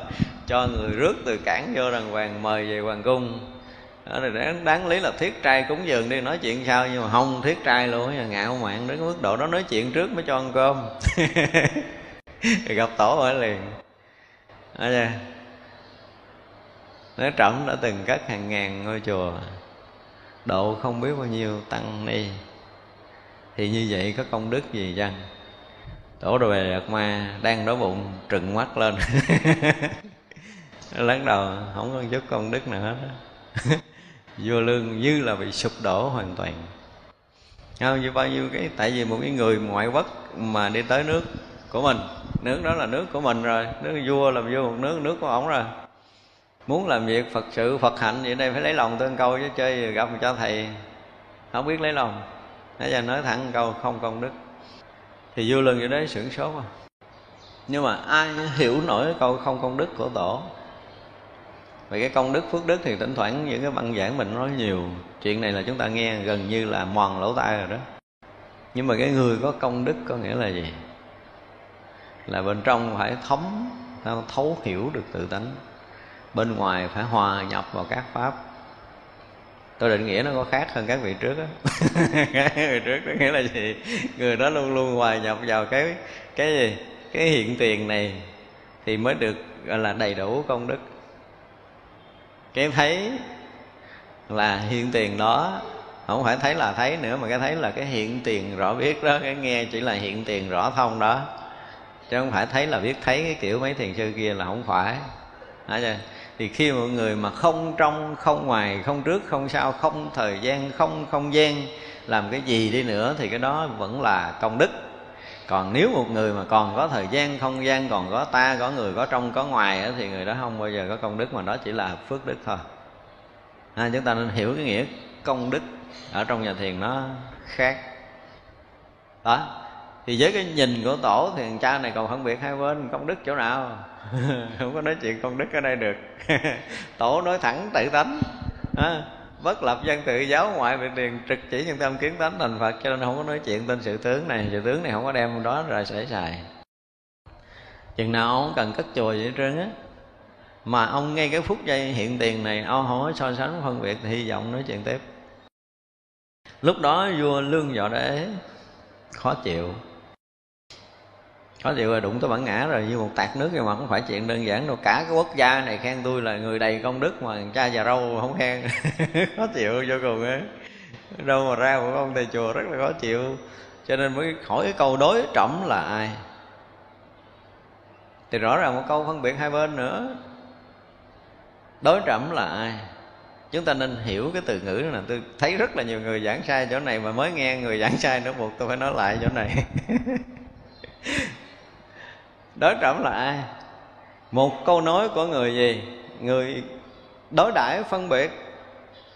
Đúng không? Với vua lương võ đế thì à, hỏi đó trọng là ai? Tức là ông đó là cái ông nào mà tới đây dám nói tôi không công đức? Cái kiểu ngã mạn, kiểu sân si. Rõ ràng là hết đạo lý rồi. Câu thứ hai là gần như hoàn toàn không có đạo lý của lương võ đế, mà một câu đầy sân hận một cha vua cất biết bao nhiêu ngôi chùa mà đụng chuyện cái nổi sân tướng tổ liền à. Nó đâu có xài được này nữa. Tổ rất nghiễm nhiên trả lời là, không biết. Không biết của tổ không phải chuyện đơn giản đâu à. Thì có nhiều người nói đây là yếu chỉ, nhưng mà họ không thấy yếu chỉ là ở chỗ nào. Cái giới người thế gian thì có đói. Đói thì đói, đối với mình là cái bàn, đối với mình là cái ghế, đối với mình là con người, đối với mình là cảnh, đối với gì tâm và cảnh thân và tâm, tất cả những cái đó đợi là cái đối. Mà vô lương của đế là đối cảnh. Đối với một cái vị thiền sư trước mặt. Và vị thiền sư trước mặt là đối với vô lương của đế, tức là vẫn là đối đãi và điều đó không có trong tâm có tổ bồ đề đạt ma. Lương võ đế thì có đối đãi nhưng mà tổ bồ đề đạt ma thì hoàn toàn tuyệt nhiên không đối đãi thì câu trả lời không biết này có nghĩa là gì? Tôi không biết chuyện đối đãi đó đơn giản là tôi không có đối đãi. Ông và tôi không phải là đối tượng, không phải là đối đãi, vì tôi đã ra ngoài cái tầng đối đãi rồi, cho nên ông hỏi cái chuyện đối đãi, ông kiếm mấy cái thằng ở trong đó đó, hỏi đi. Chứ còn tổ ở ngoài rồi, cho nên tổ trả lời cái thứ nhất là tổ là người không đối đãi. Đó là một câu khai thị. Tổ ngoài cái tầng đối đãi rồi, không có biết cái chuyện đối đãi nữa. Nếu mà ông biết đối đãi, có nghĩa là ông còn phân biệt hai bên cho nên ông không còn đối đãi, ông mới là cái người vượt thoát hai bên, đó mới là cái yếu chỉ khai thị. Nhưng mà ít có người nói chuyện này lắm. Cứ nói cái này yếu chỉ yếu chỉ là cái gì? Yếu chỉ là không biết không biết là không biết gì hết. Không phải như vậy. Không biết là không biết cái chuyện đối đãi là vượt ngoài cái tầng đối đãi đúng sai hay dở, phải quấy hơn thua. Ổng ở ngoài, tổ bồ đề đạt ma ở ngoài. Và tổ hoàn toàn không còn đối đãi nữa. Đó là câu trả lời để khẳng định là cái người không đối đãi đang ngồi trước mặt ông đó là hai cách trả lời. Một cách trả lời thứ nhất là cái người không đối đãi là tôi nè. Tôi đang có mặt trước mặt ông. Nhưng mà ông thấy đói nhưng mà tôi hết đói rồi, cho nên tôi không biết đối đãi là cái gì. Cái thứ hai, muốn nói đạo lý thực sự là ở ngoài cái tầng so sánh phân biệt đối đãi. Ông dùng cái câu đối trọng là ai là ông đã hỏi một câu hỏi thật là sai. Chứ không phải ông hỏi trúng, hỏi kiểu thế gian đối tổng là ai có nghĩa là ông là thần thánh phương nào mà ông tới đây, ông dám nói tôi không có công đức. Cái kiểu sân hận vô lương vô đế là như vậy. Mình phải thấy rõ là mình sẽ đọc câu chuyện, là mình sẽ đọc được cái tâm của lương vô đế lúc này. Cả nước khen tôi là cái người mà công đức vô lượng, ông là thần thánh phương nào mà ông dám nói là không công đức? Cái ý của lương vô đế hỏi như vậy, cho nên hỏi ngắn gọn là đối trọng là ai? Với đầy những cái sân si như vậy, tổ không biết chuyện này. Không biết rồi rõ ràng là ông tổ đâu có biết sân hận, cái kiểu kiểu cà chớn này công đức là cái cái phước đức là cái chuyện của ông, công đức là cái chuyện trên mây kìa. Còn ông bây giờ ông đem một cái câu đối trẫm là ai trước lĩnh là đầy cái sân hận, đầy ngã chấp ra, ông hỏi tôi tôi không có biết. Không biết chuyện này, không biết đối đãi, và không có ở cái tầng này để nói chuyện với ông. Thì đó gần như là một cái câu khai thị của thiền tổ. Nếu thực sự ông hết đi cái đối đãi thì ông sẽ hiểu được cái nghĩa không biết của tôi nói còn bây giờ ông đang đối tổng là ai? Có nghĩa là ông đang ở cái tầng so sánh phân biệt của tâm thức. Ông không hoàn toàn không biết được chuyện này. Thì đây là một cái câu mà nhà thiền thường hay nhắc đi, nhắc lại. Và cái không biết này là cái gì? Không biết này là cái gì nữa? Nếu như nó có ngã, thì sao nó có pháp? Là có đối đãi là nó sẽ có biết. Cái so sánh phân biệt cái biết của của ý căn. Và biết của ý căn thì sẽ biết được ý, của ý thức, nó sẽ sanh ý niệm, vân vân. Thì đó là cái đối không, còn tổ là không có đối. Tổ trả lời thẳng thừng cái câu đối cảnh là ai? Và thường thì các vị thiền sư không bao giờ giải thích, chúng ta nên nhớ học thiền sư là như thế. Không bao giờ chúng ta nhận được một câu trả lời là cắt nghĩa cái câu hỏi của mình. Chúng ta thắc mắc theo cái nghĩa của thế gian, nhưng mà tổ luôn luôn lấy cái từ xuất thế gian, lấy cái xuất thế gian để lôi chúng ta ra khỏi cái chấp trước đang có của mình và rõ ràng thể hiện cái tâm từ quá lớn của tổ Bồ Đề Đạt Ma đứng thẳng cái chân trời hoàn toàn không đối đãi này. Nếu ông biết cái từ đối đãi là ai, có nghĩa là là giải thích cho ông nghe tôi là ông Bồ Đề Đạt Ma là tổ thứ 28 từ Ấn Độ qua. Thì trả lời là đúng với cái nghĩa của cái ngữ của câu hỏi, đúng không? Nhưng mà tổ thì không bao giờ làm cái chuyện phàm phu này. Chúng ta nên biết như vậy. Sau này chúng ta học thiền mà đúng những pháp hội có tiền rồi thì chúng ta đặt một câu hỏi để chờ cái sự giải thích là chúng ta chết mình suốt đời. Không có chuyện giải thích. Tổ sư không bao giờ nói chuyện giải thích. Không có chuyện tình cảm. Mà là gì?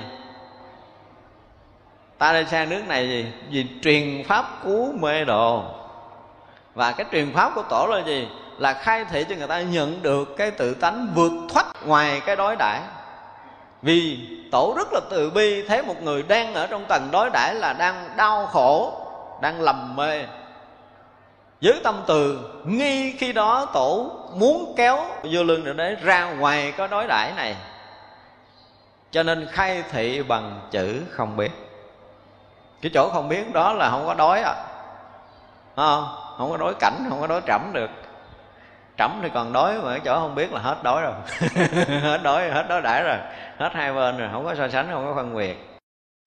Nhưng mà vô lương của đế cũng không nhận được cái từ tâm của tổ, cũng không nhận được cái lời mà khai thị tuyệt vời của một cái vị tổ. Rồi bắt đầu à, thấy hơi quê, sân rồi chắc cũng tỉnh, thấy quê, bắt đầu phải hỏi câu đạo lý. Hồi nãy về cái câu đó là chưa đạo lý, hai câu trước là không có đạo lý, mà nhất là câu thứ hai là đầy sân hận bây giờ thấy ông tổ này ông tỉnh quá. Ngộ thì không biết ngộ cái gì á ổng chưa có ngộ nhưng mà thấy cái cái cái cái cái, cái một nhà vua của một nước mà sân chi để hỏi một câu hỏi đối trọng là ai như vậy nhưng mà ông tổ ông ngộ ông tính vậy đó không có gì động tâm hết là ông này lúc đó vua lương như đấy có một chút tỉnh. Tỉnh thôi chứ chưa có ngộ. Thành ra bắt đầu mới đem phật pháp ra hỏi. Hỏi coi gì? Thế nào là đệ nhất nghĩa đế? Thì chờ câu giải thích nữa đệ nhất nghĩa đế là cái nghĩa mà cao tột rồi là cùng tột hết lý luận, hết nói năng, hết cái suy luận gì gì gì đó, lung tung. Thì quen nghe cái kiểu đó rồi. Ông cũng nghiên cứu kinh điển, coi cái ông này giải thích theo đúng cái nghĩa mà ông hiểu không? Nhưng mà đâu bao giờ ông biết được thiền tổ trả lời kiểu khác. Đệ nhất nghĩa đấy là gì? Quách nhiên không thánh chỗ đó không có thánh hiền. Chỗ đó chỗ cùng tột, mà thánh cũng không có, hiền cũng không có. Cái chỗ vô tướng đó là không có thánh, không có hiền, không có cao, không có thấp, không đúng, không sai, không có bình đẳng, không có bất bình đẳng, không có bất kỳ một cái ngôn ngữ gì hết. Chỗ đó là chỗ quách nhiên không thánh. Đó vừa là một câu giải thích, vừa là một lời khai thị. Để thấy bồ đề đạt ma nghi từ đầu cho tới cuối, ba câu hỏi đều vượt ngoài cái tầng so sánh phân biệt, ngoài cái hí luận của thế gian và xuất thế gian cái câu trả lời quách nhiên không thánh là một cái lý luận xuất thế gian hoàn toàn. Nghĩa đại nhất là nghĩa cao tột, cùng tột, không có cái gì có thể vượt hơn cái nghĩa đó. Là chỗ sâu mồi, là chỗ gì đó, tùm lum theo kiểu giải thích, nhưng mà tổ không bao giờ giải thích cái kiểu đó. Nghe chưa? Là gì? Quách nhiên không thánh nó vượt thoát khỏi cái lý luận. Thì à, vô lương vậy đấy lại gì? Lại mù nữa. Mới sân đó là ra không thể ngộ nổi đâu. Nghĩa nào, cách nào ngộ được rồi. Nó hỏi đạo mà đầy sân hận. Tổ thấy thì thương, nhưng mà muốn cái gì không giúp được. Và tổ cũng thừa biết chuyện này trước khi tới đây. Sẵn sàng cho chuyến ra đi đêm đó. Đêm tối đó thì xuống thiền sang sông qua nước ngụy vào động thiếu thất luôn. Ngồi một cái kịch chín năm không nhúc nhích. Duyên chưa tới có làm gì nữa thì cũng vô ích. Thôi ngồi tại chỗ bất động là được rồi. Thật ra chúng ta thấy là cái chữ mà đệ nhất nghĩa đế này đối với tổ là cái chỗ là không có định danh, định nghĩa, không có danh từ. Cái chỗ đó là rỗng lặng, thanh tịnh, mênh mông, trùm khắp pháp giới thì đó. Nó cái kiểu lý luận như vậy nhưng mà tổ nói rất là gọn là quách nhiên không thánh. Chỗ đó không có thánh phàm. Mà đã không có thánh phàm thì cái tâm thức có thể ra gắm vào để hiểu được không? Không chỗ đó muốn hiểu là một sự sai lầm. Không có chỗ để cho ý thức dung thân. Cho nên không thể hiểu được cái quách nghiêm hồng thánh đó. Thì bà đã không hiểu rồi thì không tiếp tục. Thiền sư có cái kiểu đó. Nói một câu không hiểu rồi đi chỗ khác chơi đi. Hoặc là tôi đi. Đấy chưa? một là ông đi, hai là tôi đi, chứ không có cái thứ ba. Không có thương lượng gì đó. Cho nên là không có cái chuyện ở đó để ngày mai thuyết pháp. Cái người mà à, dẫn đầu trong một đất nước rước à, đi qua để giáo hóa mà không có khả năng tiếp nhận đạo lý đó là tổ đi liền. Cái cách mà thuyết pháp của các vị tổ hồi xưa là như vậy. Không vì cái chuyện khác vì truyền pháp cứu mê tình chứ không có chuyện thứ hai. Cho nên tới đây là à, ngài hiền thủ nói các vị đại bồ tát là phải đạt được cái trí huệ đệ nhất. Đệ nhất này là gì? Có nghĩa là nhất thiết trí có nghĩa là tất cả các trí tuệ của cái sự chứng đắc của chư vị bồ tát. Và trí huệ rộng lớn, trùm khắp, có nghĩa là không có cái chỗ chứng đắc nào của các vị bồ tát mà không có, đó là trí nào, cái định nào, đều đạt được hết, gọi là nhất thiết trí, đệ nhất trí cũng như là nhất thiết trí đó. Trí tuệ chân thiệt, cái huệ cũng đạt được cái chỗ vô biên, đạt được tới cái chỗ chân thật. Mình nghe theo cái ngôn từ thật sự thì cái trí tuệ mà đã đã hạ xuống với cái ngôn ngữ thế gian để mình phải hiểu là cái trí tuệ chân thật này, thì chúng ta nghe nó rất là thường, đúng không? Nhưng mà nếu mà chúng ta biết được, cảm nhận được cái chân thật, thì chúng ta thấy cái từ ngữ chân thật, chân, trí huệ chân thiệt này là rõ ràng là từ của cái người phàm để muốn diễn đạt một cái cảnh giới chân thật của của thánh hiền rõ ràng cái chữ này không đủ để tải cái chữ chân thật kia đâu. Nhưng mà chúng ta có thể nếu mà chúng ta cảm nhận được cái chỗ chân thật hiện tiền không ngôn ngữ có thể nói được thì chỗ này tạm theo dùng từ thế gian nó là cái gì đó? Là trí huệ chân thật. Chứ còn cái cảnh giới mà hiện tiền đó nó, nó vượt hết thánh phàm. Cho nên cái từ mà trí huệ chân thật người phàm có thể hiểu được. Và cái hiểu được của người phàm thì chỗ đó không phải là trí huệ chân thật chúng ta ở đây có thể hiểu trí huệ chân thật, đúng không? Là cái mà không sanh, không diệt, không không gian, không thời gian, không trong, không ngoài cái chỗ mà không sắc, không không, chỗ đó là cái chỗ vô tướng. Ví dụ vậy, thì những cái đó là chúng ta đã hiểu hết rồi, nghe hết rồi và chấp nhận hết rồi. Nhưng mà những cái chúng ta nghe, chúng ta hiểu. Và chúng ta chấp nhận đó thì là gì? Là cảnh giới tâm thức của mình. Chứ không phải chúng ta hiểu tới cái chỗ chân thật là chúng ta biết cảnh giới chân thật đâu nên nhớ lại điều này, những cái mà mình có thể chấp nhận được. Là cảnh giới tâm thức của của riêng mình. Đó không phải là chân lý. Cho nên chúng ta học đạo một thời gian, tới một cái lúc nào đó mình nhận đạo, mình ngộ đạo, mình đạt đạo vậy đó là cái gì? Đó là đạo của mình. Không phải là chân lý. Chân lý không phải mà, không phải là cái mà chúng ta có thể nắm bắt được không phải là cái mà chúng ta có thể hiểu được. Không phải là cái mà chúng ta có thể chấp nhận nó được. Nó không phải là cái cho chúng ta chấp nhận. Cho nên nói là nhận đạo hay là ngộ đạo hay là thấy đạo gì đó là cái từ nói cho vui thôi. Đạt đạo hay là cái gì đó, từ nói cho vui thôi. Cho nên cái cảnh giới, cái trí huệ chân thật này, cái từ trí huệ chân thật thì không đủ để tải cái sự thật đang có, cái chân thật hiện tiền này cái sự thật hiện tiền này nó luôn luôn là hiện tiền đó mà nó vượt khỏi thánh phàm. Cái hiện tiền này mình lấy không được mình bỏ không được. Cho nên cái hiện tiền không phải là cái mà mình phải có thể chấp nhận và hiểu tới nó. Vì vậy mà lâu nay chúng ta quen học để chúng ta hiểu cái chân thật là à, hiểu cái chân thật là như thế này hiểu cái chân thật là như thế kia hiểu cái chân thật là như thế nọ. Và chúng ta có thể chấp nhận cái chân thật theo cái hiểu của mình thì đó là chúng ta đang chấp nhận cái tầng tâm thức của chính mình về đạo là cái khung đạo lý đã được mình đóng à, đóng thành cái khung tròn khung méo kiểu riêng của mình. Chứ không phải là cái thấy của chúng ta là chúng ta đã thấy tới đạo. Cái thấy đó không phải là đạo. Đạo không phải là cái để chúng ta thấy. Đạo không phải là cái bị thấy. Như vậy là chúng ta không phải là người nhận đạo. Nên nhớ điều này.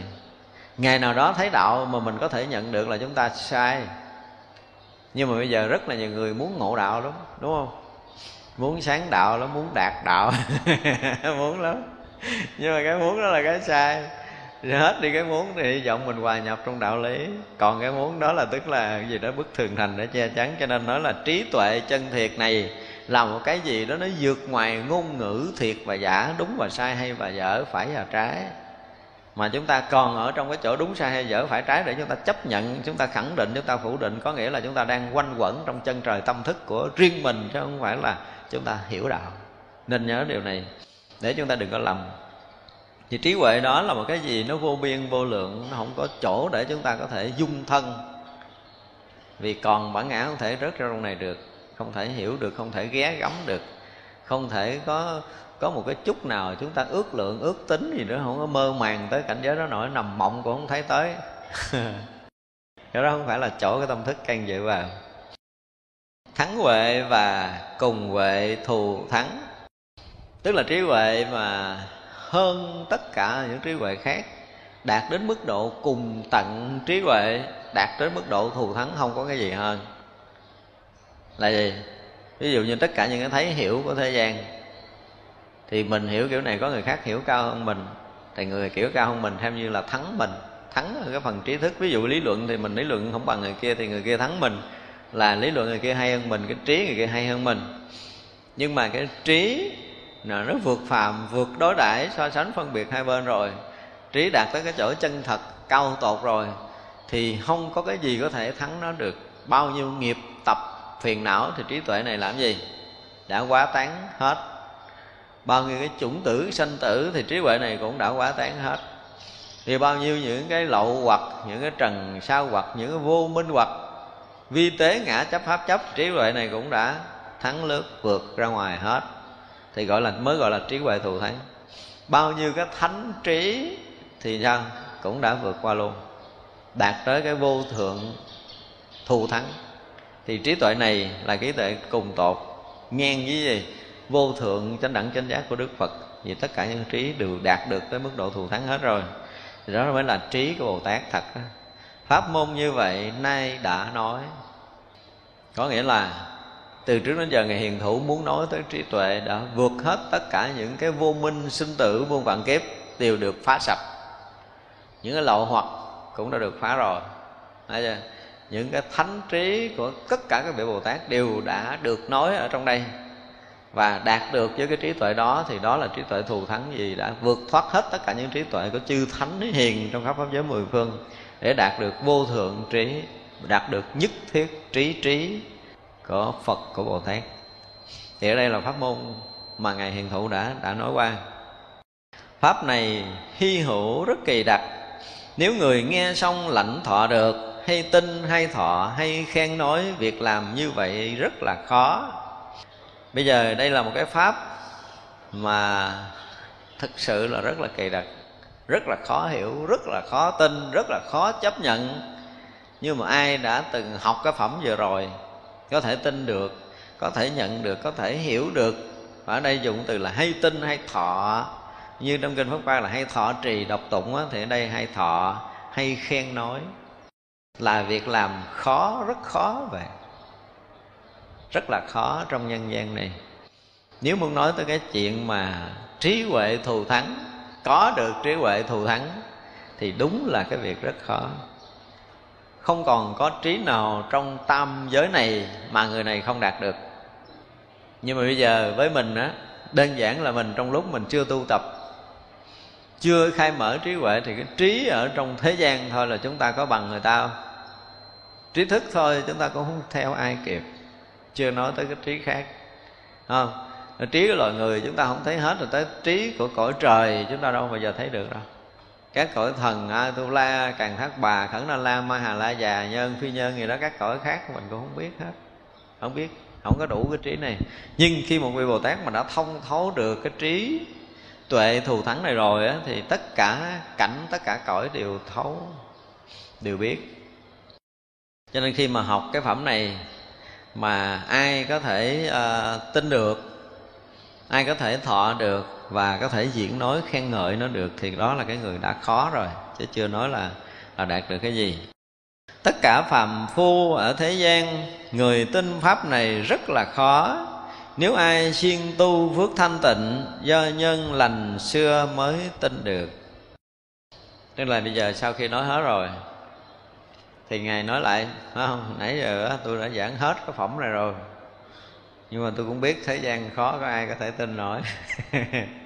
Cái người tác gì thương mình gắn nói nói rồi tới hồi nhìn lại không đứa nào biết hết trơn.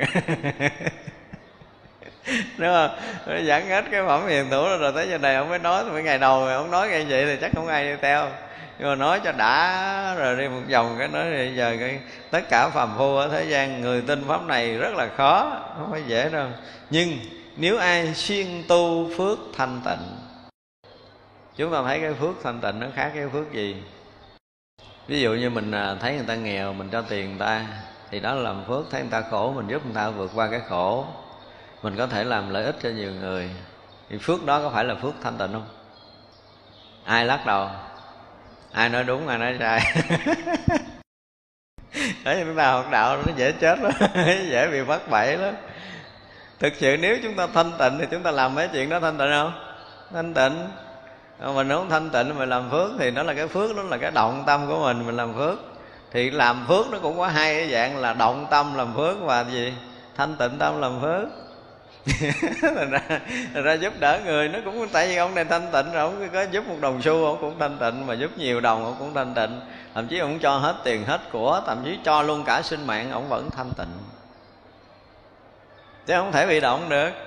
Nhưng mà người đó động rồi cho ít cho nhiều gì cũng động. Phải không? Đi làm phước mà cái kiểu là phải biết cho người ta ờ, làm ờ, bên đây mà người kia biết là đã bị động rồi. Thì phước đó không phải phước thanh tịnh ở đây dùng từ là ai siêng tu cái phước thanh tịnh và cộng thêm cái gì? Làm tất cả mọi việc mà tâm thanh tịnh, tức là là phước thanh tịnh nó hiển lộ. Cho nên là phải từ cái chỗ thanh tịnh mà làm. Thì nó vừa đạt thêm, sâu thêm về thanh tịnh tâm của mình, nhưng mà vừa tăng trưởng thêm cái phước nữa. Ngược lại, chúng ta không có làm cái gì ở bên ngoài thấy lợi ích cho ai, nhưng mà tâm chúng ta thanh tịnh, thì là gì? Chúng ta cũng đang tu cái phước thanh tịnh cho nên cái phước thanh tịnh nó ở hai nghĩa định và động. Chứ không phải động không mà cũng không phải định không. Nhưng mà nếu chúng ta học mà thông thường thì nghe nói phước thanh tịnh là phải gán ngồi lắng lòng thanh tịnh. À, cho đừng có khởi một ý niệm nào thì chúng ta có phước rồi. Cho nên nó là nếu mà vô vô và đóng cửa nhập thất tu hoài thôi là phước tăng ghê gớm lắm. Nhưng mà thời gian thấy có mấy người đi ra cứ cười hoài không nín. Cứ phước quá trời cười hoài không nín. ăn ở không hết phước đừng cái giỡn mặt. Cho nên là nếu mà biết cái cách để công phu á, thì nó lại là khác khi vào thất á, thì chúng ta được pháp. Chúng ta hành pháp của phật một cách đúng á, thì rõ ràng là phước tăng người gốm lắm nha. Đây phải nói như vậy tức là khi mà chúng ta hành đúng pháp phật á thì phước nó tăng từng ngày. Còn khi mà chúng ta ở yên mà không có làm cái gì động tay động chân có nghĩa là không tạo được chén cơm mình áo cho mình ăn mà mình không hành đúng pháp của phật. Chúng tôi nói, mới có từng tuần lễ thấy người đó suy sụp à. Mà tôi gặp cái điều này nhiều lắm á. Có những vị tăng ni, vô thất, ví dụ như trước khi vô thất, tới tôi giờ mặt, rồi ra thất là giờ mặt tôi biết rồi. Cởi gần trên vai. Có những người không biết từng lễ vô thất làm gì đó mà tới cái mặt nó lệch, nó phá tướng luôn à họ đây là cái chuyện thật rồi nha cái kinh nghiệm mà tiếp xúc với người vô thất ra thất là tôi nhiều. Tôi thấy nó vui lắm. Tôi nói ủa trời đất ơi. Cái ngày mà trước khi vô thất cái khí sắc nó khác. Cũng sáng rỡ ngon lành mặt mũi ngay ngắn đàng hoàng nhưng mà ra thất rồi cái cái mặt méo qua bên à. Hồi xưa tôi, tôi cũng gặp một lần như vậy. Hai huynh đệ ở chung ông thầy đó chỉ không biết đi đâu một tuần về á cái cái thần nó nó tối lại. Tối như là mặt trời thiếu điều muốn lặn rồi đó. Kỳ mới đi có một tuần à. cái gì tin ông tôi lật cái chỉ tay ra gần như nó lặn hết một phút luôn. Tôi nói gì ghê gớm, ông phải khai thiệt, tôi có gì tôi giúp chứ, còn giấu là không có được á. Mà dứt khoát là không có khai, đánh chết cũng không khai, đánh chết không khai tôi nói không được đâu á. Phải cố gắng rồi giờ có thể nói mình giúp được cái gì mình giúp cho tôi thấy tình hình này là nguy hiểm nguy nguy hiểm kinh khủng lắm. Thì à, không khai không khai thì cuối cùng không thật với nhau thì cuối cùng không ở chung. Thì ông đi uh, lang thang phải nói là cũng vất vả nhiều. Tới lúc mà được uh, trụ trì chùa mới thời gian ngắn bị xe đụng chết ngắt mà rõ ràng mình thấy tàn phước từ từ khi trước khi rời mình đặng nhưng mà không chịu tin, không chịu khai thôi chứ mình đâu có giúp nhau được, bỏ đi. Chưa có chưa có được bốn năm xa chết. Cái đừng chỉ tay thọ mạng nó lặn một khúc khoảng bao phần à. Kỳ cục đúng tại vì chơi thân ra tôi đi coi tay hoài, coi tướng tôi biết. Để ý, tự nhiên đi đâu mới có từng lễ về cái cái tối sầm có những người mà tôi, tôi nhắc ở đây cũng có một số thầy mà tôi đã nhắc rồi mà không chịu làm thì không có trách tôi được. Rõ ràng là khi tôi tôi không gặp mặt từng lễ tôi thấy cái mặt này tôi khuyên một câu là nên lễ phật để bòn chút phước lại là làm ơn làm xuyên làm phật vậy đừng có cãi tôi cãi tôi nguy hiểm. Có những người tôi thấy nó mất đi sau một tuần lễ. Thành ra là các vị mà được nhập thất tu làm ơn làm hứa là nếu mình mà gì gọi là cái gì? Cảm giác là mình không có nhập trong pháp phật được. Thì đừng nên nhập uh, lâu. Đừng nên nhập lâu. Không thì cứ lo lại phật suối đi. Thấy mình không xong rồi là nên lo lo lại phật. Chứ còn mà công phu không có không có tốt đó, thì một ngày núi thái sơn phước báo cũng đổ nữa chứ không phải là vừa đâu. Không có đơn giản cái chuyện này. Thật ra là chúng ta là xuyên làm cái gì đó để tạo cái phước mình khi mình chúng ta còn ở chúng thì à, một tuần lễ mà chúng ta không có làm cái gì để tạo được cái cơm áo mình ăn, thì mình ăn nó cũng ờ, tiêu cái phước mà mình đã đã đã trữ trong giai đoạn mình còn ở chúng. Thì nó không đánh đổi. Nếu chúng ta không có nắm được cái pháp bởi vì chúng tôi nói là có nhiều người nhập thất á, một ngày thôi. Ở đây đang nói tới cái phước thanh tịnh á. Một ngày thôi, cái phước đó có thể trời người ùng ùng để cúng dường á. Hồi xưa chúng tôi nhớ là có những thầy nhập thất phật tử cúng dường kinh khủng. Mà không biết không tu cái gì. Rồi đó mình nhỏ mình thắc mắc thắc mắc. Nhưng mà đâu có được gặp để hỏi đâu. Có những cái thầy mà hậu thất có khi là xách một lần hai cái tụng đồ vô để cho thầy đó vậy đó. Phật tử cũng dường nghe nói thầy nói nhập thất mà cũng dường vậy kiểu gì tôi cũng không biết luôn. Tôi kiểu gì mà phước kia gớm trong khi rồi đó mình thèm uống ly sữa gần chết mà ai cho đâu. Ổng cúng một lần hai ba chục lon sữa. nó ngộ lắm, cái phước kỳ cục cũng không hiểu, không giải thích được. Thì cái đó là khi mà người ta đã công phu, nó không biết, nó chậm tới cái pháp gì mà phước báo nó đổ như vậy thì mình không biết. Nhưng mà phải chi đạt được cái phước thanh tịnh thì quá tuyệt vời rồi, đúng không? Khi mà đạt tới phước thanh tịnh là trời cũng không biết xuống đây cúng dường, đừng nói người phàm. Họ ở chỗ cảnh giới thanh tịnh không có đường mò. Nhưng mà thật sự họ chạm được cái gì đó rồi, họ mở tâm ra cho nên trời người biết đường để cúng. Thì đây là một cái chuyện mà cũng là cái chuyện của thiền sư chúng tôi nhớ không lầm là cái hình như là đệ tử của ngũ tổ diễn là phải cái cái ờ, cái nhà bếp giống như ở tầng trệt vậy nè, tăng chúng ở trên núi. Mà các vị lớn thì được ở những cái thất riêng, ở trên núi cao chứ không ở chung với chúng thế này. Và tới giờ thì bưng bát xuống khất thực ăn hàng ngày. Tự dưng có một vị ờ, mấy ngày không xuống ăn cơm. Tổ thực sự thì tôi thấy tôi cũng biết không phải không biết mà thấy cũng không đánh đổi gì, thôi không làm. Nhưng mà bữa đó họp chúng lại, kêu vị này xuống. Đem ra tới chúng xử chứ để mà ăn của trời riết hết phước cái màu luôn á. Mới kia ra trước chúng hỏi là tại sao mấy ngày nay không xuống ăn qua đường. Thì vị này cũng thấy mình ngon được. Chứ thiên cõi trời cúng dường mới đem ra khoe chứ. Nó mà sư phụ mấy anh này. Anh kia xuống cúng dường con, cho nên con không ăn đồ của chúng. Bị tổ vỡ liền ông nói người tu hành phải đóng bít cửa tâm mở tâm để nhận của trời, người cúng dường là mọi người tu không có tinh tấn. Từ đó thì sao là chư thiên hết biết đường cúng dường luôn. Ở thất đâu, chư thiên biết đường mò, cũng ở chỗ đó chứ không đi chỗ khác, nhưng mà chư thiên kiếm không được để cúng dường. Cho nên khi mà chúng ta làm một cái gì mà chư thiên tới cúng dường có nghĩa là chúng ta không còn tinh tấn để chứ đừng nghĩ là mình ngon được trời, người cúng dường là mình chết. Đó không phải là chuyện ngon cho nên là tôi cũng theo dõi cái ông thầy mà được cúng ngày mấy chục lon sữa, sau này bệnh quá trời quá đất luôn. Không phải bệnh, nhưng mà sau đó là khi ra thất đi làm trụ trì thì nhiều cái chuyện hư đốn, nó cứ là bệnh cái chuyện khác luôn nữa chứ không phải bệnh thân. Thì cái gì á? Không khéo tu cái phước thanh tịnh. Hay là một cái phước thanh tịnh là một cái gì đó mà thực sự đạt tới rồi thì cõi người cõi trời không biết đường mò tới mới gọi là khéo tu cái phước thanh tịnh. Thanh tịnh đến mức độ mà một gợn tâm không có, một bóng dáng mình nó lộ ra hư không còn không có. Ra sở dĩ mà mình được chư thiên thấy, được quỷ thần thấy tâm của mình là gì? Là tâm chúng ta động, chúng ta không tịnh. Nên trong lăng nghiêm nói là khi mà người phá được tưởng ấm, thì à, các vị chư thiên cõi trời muốn kiếm cũng dường đâu có đâu. Ma ba tuần làm việc đường mò để tới phá người này mà lọt vào cái ma hữu ấm. Người ta nói tới nói đôi hoài, mà không biết là sau này thế hệ sau có ai dám sửa cái đó thành cái khác không? Mà vẫn còn nguyên ngũ ấm ma thì cũng tội cho người sao? Cái đó không phải là ngũ ấm ma, mà 50 tầng bậc hoặc là 50 cảnh giới phá ngũ ấm. Nếu mà nói cho nó nghĩa nó rõ vậy là đó là những cái cảnh giới phá ngũ ấm. Chứ không phải là ngũ ấm ma vậy là cái chuyên tu, cái phước thanh tịnh có nghĩa là ngày đêm luôn luôn giữ tâm thanh tịnh, không hề có bất kỳ một cái động niệm nào mới gọi là chuyên tu phước thanh tịnh. Cho tới là người trời không thể thấy mình đâu được hết.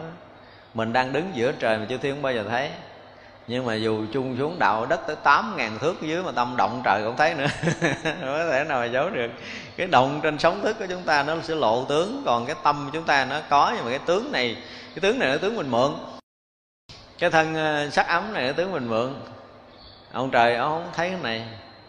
Ông trời thấy cái tâm mình thôi chứ không thấy cái thân này. Cho nên cái thân này có làm làm có ăn ngủ là cái chuyện của cái thân. Nhưng mà cái tâm anh động hay tâm anh không động đó, thì lúc đó là quỷ thần mới thấy mình. Nhưng mà người thế gian thì nhìn thấy người này đẹp người này xấu trên cái thân này đó không phải. Cái thân tướng này không có dính gì tới cái chuyện của cấp trên nữa. cái người mà những người mà vượt ra ngoài cái tầng người của mình đó, ở cái cảnh giới mà cao hơn mình chút họ không thấy thân mình đẹp xấu đâu. Cái đẹp xấu là cái lộ tướng của nhân gian để cho người mắc phàm gọi là nhục nhãn thế gian thấy mình. Còn thiên nhãn thấy kiểu khác. Thiên nhãn không thấy kiểu nhục nhãn đâu. Thiên nhãn khi thấy mình là một dần hào quang sáng hay là tối hay là tím hay là xanh gì đó ở là thiên nhãn bắt đầu thấy á tâm mình thanh tịnh thì cái vần sáng đó lại sáng hơn càng thanh tịnh. Vừa sáng rồi bắt đầu nó ánh vàng hơn chút, ví dụ vậy. Nó rộng hơn, nó sáng chói hơn thì đó, chư thiên thấy. Hoặc là nó tím, có nghĩa là chuẩn bị mình đi giết người hay là mình thù hằn ai thì nó mình thấy cái dòng hào quang của mình nó tím hoặc nó sậm đen xuống gì đó. Là càng đen chừng nào thì càng à, đi à, mở cửa mấy cái tầng sâu sâu ở dưới địa ngục xuống chơi dưới đúng không? Nên là họ thấy hào quang mình đi lên đi xuống chứ không phải thấy cái thân tướng mình đẹp xấu ở đây thì cái vận à, vận chuyển của mình là là cái dần hào quang di chuyển trong không gian này. Chúng ta nên biết như vậy, cho nên là cái thanh tịnh của mình là nó lộ cái ánh sáng hào quang nhiều hay là ít. Và ánh sáng này nó là ánh sáng thôi. Có nhiều chư thiên không đủ trí để có thể thấy nổi ánh sáng này. Nếu những người mà đạt tới cái mức độ thanh tịnh cao mà thực sự thì cái điều này rất khó. Cỡ mình mình chưa công phu vượt khỏi cái tầng của các vị chư thiên cõi trời á. Tức là không có vượt qua nổi anaham á. Thì những cái đó một số chư thiên còn thấy được. Vượt qua anaham rồi chư thiên mới hết đường mò. Vì đã chứng ờ, gì đó a la hán vượt ngoài tam giới, chư thiên mò không được, cái còn a la hàm vẫn còn, chưa có vượt thoát tam giới, cho nên bị người ta thấy, bị các vị cõi trời vô sắc thấy. Cõi trời hữu sắc và dục giới này không thấy được tới a la hàm có trời dục giới, khó thấy lắm. Không thể mò ra vị đó nữa. Thật ra chúng ta có thể thấy nhau ở một cái tầng nào đó, Thấy nhau ở một cái tầng tâm thức nào đó thôi. Và người ta lộ một cái tướng kiểu mà phàm phu cho mình thấy, người ta đi đứng ăn uống như vậy thì chúng ta chỉ nhìn người đó là nhìn theo cái nhìn của nhục nhãn chúng ta nhớ như vậy. Mắt chúng ta còn thấy ai, có nghĩa là chúng ta nhìn theo cái nhục nhãn thì cái thấy thôi, cái phần lộ tướng phàm cho mình biết thôi. Còn cái tướng không phải là phàm thì mình không đường để mình mò cho nên nếu mà một người mà siêng tu pháp thanh tịnh á, thì mới có thể hiểu được pháp kìa. Chuyên tu pháp thanh tịnh thì à, ở đây dùng là do nhân lành xưa mới được tin cái này. Ghê không? Cái pháp mà ngài hiền thủ nói nhờ cái duyên lành nhiều kiếp tu pháp thanh tịnh nó mới có thể tin được cái điều ngài nói từ nãy giờ. Chứ không cũng không dễ gì tin.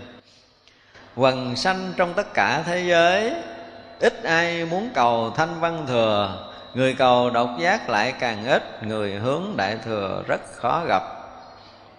Tiếng lại đây, theo cái kiểu phân biệt đó là chúng sanh khắp pháp giới này. Muốn cầu pháp thanh văn cũng đã là khó rồi. Thanh văn có nghĩa là gì? Thì thấy cái nghĩa thường chữ thanh cái gì?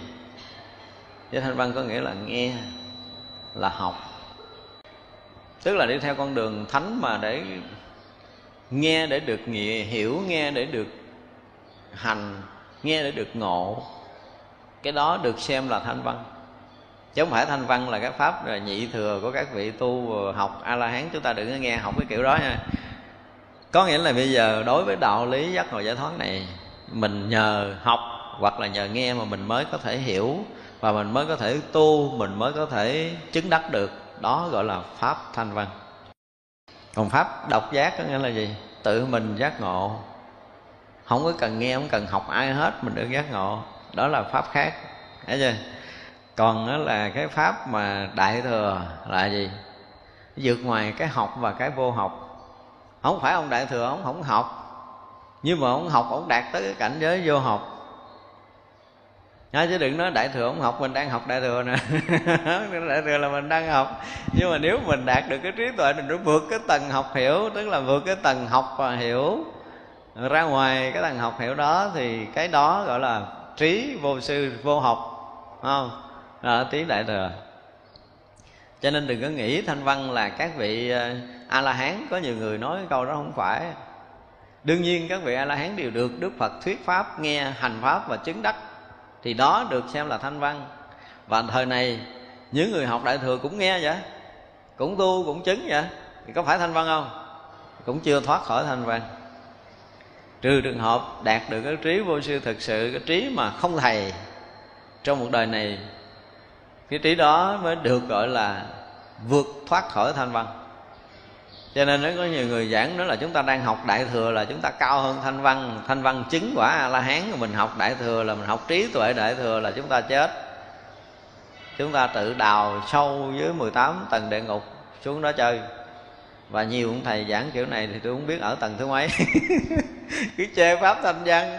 Thanh văn là cái pháp là để tu để chứng a la hán còn mình học đại thừa là chứng phật thừa à, nói quan quan cái kiểu đó mà không biết a la hán là cái gì luôn nó đừng nói phật thừa. Và tám ngàn kiếp sau cái người nói cái kiểu đó chưa biết cái hơi hướng a la hán là cái gì. Và rất là tội lỗi khi chúng ta học chúng ta không thấy cái từ ngữ của kinh điển. Kinh điển đại thừa có những cái từ ngữ khiến người ta bị hiểu lầm. Và đây rất là nhiều người hiểu lầm cái từ thanh văn. Và còn lại là thanh văn thừa rồi à, bồ tát thừa. Đúng không? Chúng ta có nghe không? Thánh văn thừa không có nghĩa là cái người mà mà tự cứu mình và không có thể cứu nhiều người. Tức là pháp tiểu thừa thanh văn được gọi là tiểu thừa bồ tát thừa gọi là đại thừa. Đại thừa giúp ích nhiều người, không phải như vậy. Những cái ví dụ đó là những cái ví dụ thôi. Nhưng mà thực chất á, thì như hôm trước chúng tôi nói là một cái người mà chứng quả a la hán đã vượt thoát cái tam giới này rồi, thì trí tuệ cũng như lòng từ của họ nó đã lớn lắm rồi nhưng mà họ tạm nghỉ ngơi, họ chưa có đi làm phật sự, chứ không phải là họ không có khả năng làm, hoặc là họ không làm là chúng ta sai rồi. Đức phật rồi thương quá chúng sanh đi, thấy mấy vị bồ tát mà ông nghĩ một cái lâu lắm chứ không phải nghĩ như mình đâu. Ông nghĩ mà xả ơn chút á bằng mình mấy trăm năm lận. Đức Phật thấy mà trong mấy trăm năm các vị này nghỉ ngơi thì lợi ích quá nhiều nhiều quá nhiều người cần mà tại sao không phải ngồi nghỉ? Cho Đức Phật tìm đủ một cách để suối các vị này đi chứ không phải là các vị này không có khả năng độ sanh, không có thương chúng sanh, không phải như vậy. Sau khi chứng thánh trí rồi là tự động mọi người đều có là từ bi rồi. Tế a la hán đều có được như vậy hết đó. thì bước bước chân đi độ sanh thành bồ tát. Rồi trí tuệ lúc đó của người đã đi một bước chân thành bồ tát cũng chưa có hơn một người đang ngồi nghỉ ở đây. Chúng ta phải thấy vậy là là tạm nghỉ thôi.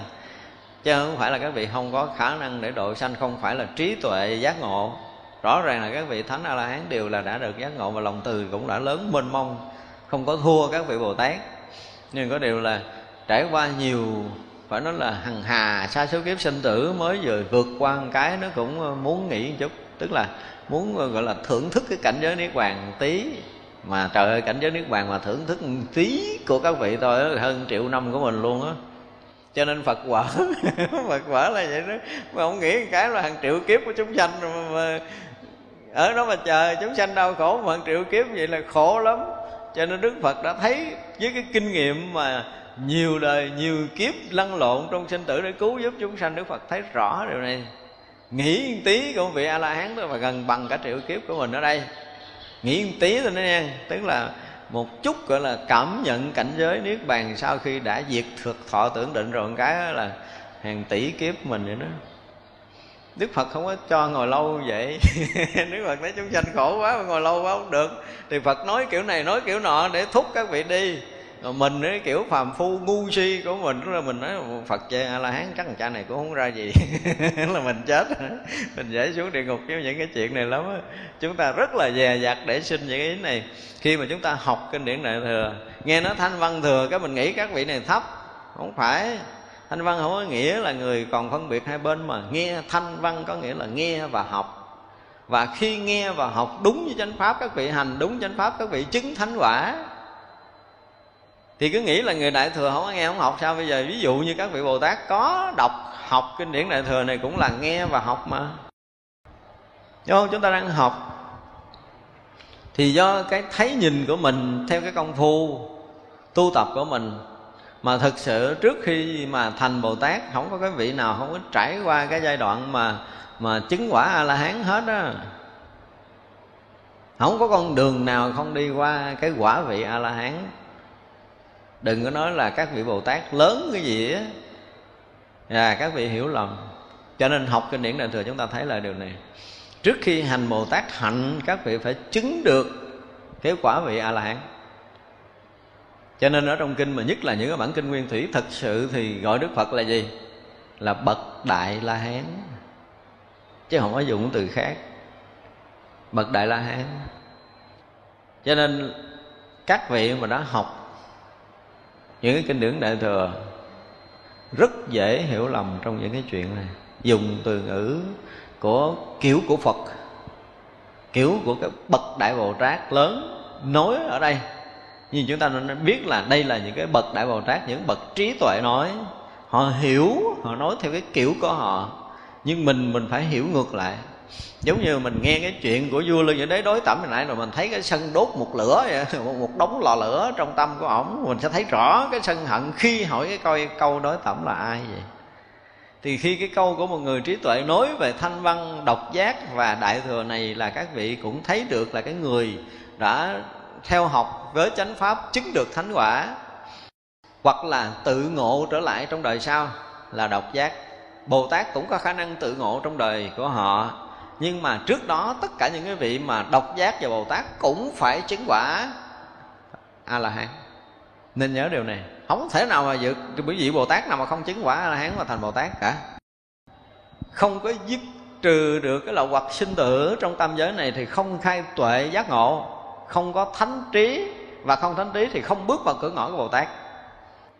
Cho nên chúng nhiều người hiểu lầm trong những cái chuyện này. Và mỗi lần mà học kinh điển đại thừa nói tới chỗ này, tôi thấy nhiều người lầm thành ra tôi nói hoài. Nói quý vị cũng đừng có chán để cho chúng ta quân sâu cái chuyện này. Đừng bao giờ nghe cái kiểu mà đại thừa ba lớn ba láo của mấy cái bản kinh khác nói á mà mình hiểu cái kiểu của mình đó là mình đang học đại thừa, mình hơn các vị thanh văn rồi là mình xuống địa ngục mình ở. Không có hơn. Khi mà chúng ta đủ cái trí để chứng được thánh quả a la hán rồi, và chúng ta đã dạo trong tam giới độ sanh rồi, thì chúng ta mới được quyền nói các vị a la hán này nè chưa được như vậy thì đừng có nói.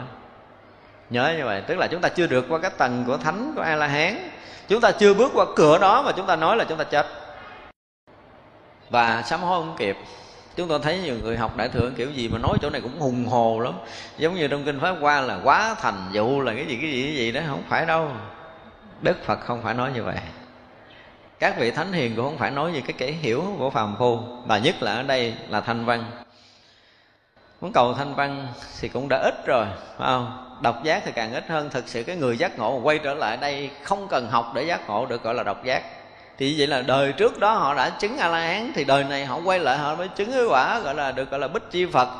Và nó chứng quả rồi, chứng quả a la hán rồi, chứng quả bích chi phật rồi. Họ tái lai để đi cứu độ chúng sanh trong tam giới này mới được gọi là bồ tát.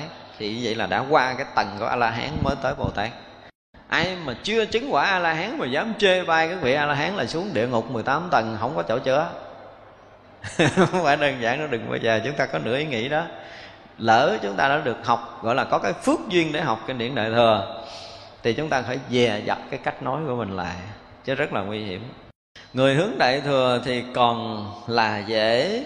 Tin được pháp này lại khó hơn, huống lại trì tụng vì người nói đúng pháp tu hành, hiểu chân thiệt pháp này là cái pháp mà từ trước giờ chúng ta nói là cái cái gì? Đạt tới cảnh giới là nhất thiết trí trí. Trí tuệ thù thắng vượt hơn tất cả các trí. Trí huệ đệ nhất, quảng đại, trùm khắp pháp giới. Đó là cái pháp mà ngài muốn nói. Cho nên là cái người mà hướng tới đạo lý đại thừa để mà học, tức là hướng tới cảnh giới tu tập giác ngộ của đại thừa bồ tát để học thì rất là dễ. Nhưng mà tin được pháp này thì lại rất là khó. Tức là tin được cái trí huệ mà trùm khắp pháp giới mười phương này thấy vậy chứ khó, không phải vậy đâu. Bây giờ có thể nói là chúng ta đang tin, chúng ta muốn ờ, đạt được, chúng ta muốn tu tập để chúng ta chứng đắc được. Nhưng mà chưa hẳn đó được gọi là cái tin theo cái nghĩa ở đây của ngài nói. Cái nghĩa chữ tin có nghĩa là thấy được. Cho ngồi bây giờ mình cũng tin là có tự tánh mình đâu có thấy đâu. Đúng không? Mình tin mình có cái tâm thanh tịnh mà chúng ta thanh tịnh đâu. Có nghĩa là chưa có chắc tin. Đến một ngày nào đó cái tâm chúng ta thực sự thanh tịnh thì lúc đó mới được xem là chúng ta có đủ niềm tin. Đủ niềm tin, chứ bây giờ tin là chưa đủ. Chỉ là ý thức có thể chấp nhận thì nó chỉ là một ý niệm rất mong manh thì đó chưa được gọi là đủ lòng tin. Chúng ta chấp nhận một điều gì thì cái đó chỉ là ý thức mong manh mà thôi. Chúng ta nên nhớ như vậy và khi chúng ta tới chỗ đó, cái cái sự thật đó nó hiện ra rất rõ ràng. Nó là một cái gì chắc thật không bao giờ thay đổi với thời gian không gian nữa, thì lúc đó mới được xem là đủ lòng tin. Chúng ta tới cái chỗ đủ lòng tin này chưa? Hiếm lắm, đúng không? Ở đây ngày ngày cũng thấy rất rõ điều này. Huống lại là trì tụng vì người nói đúng pháp tu hành, hiểu chân thiệt. Thực sự mà đúng pháp tu hành, tức là cái trí huệ đệ nhất quảng đại trùng khắp pháp giới.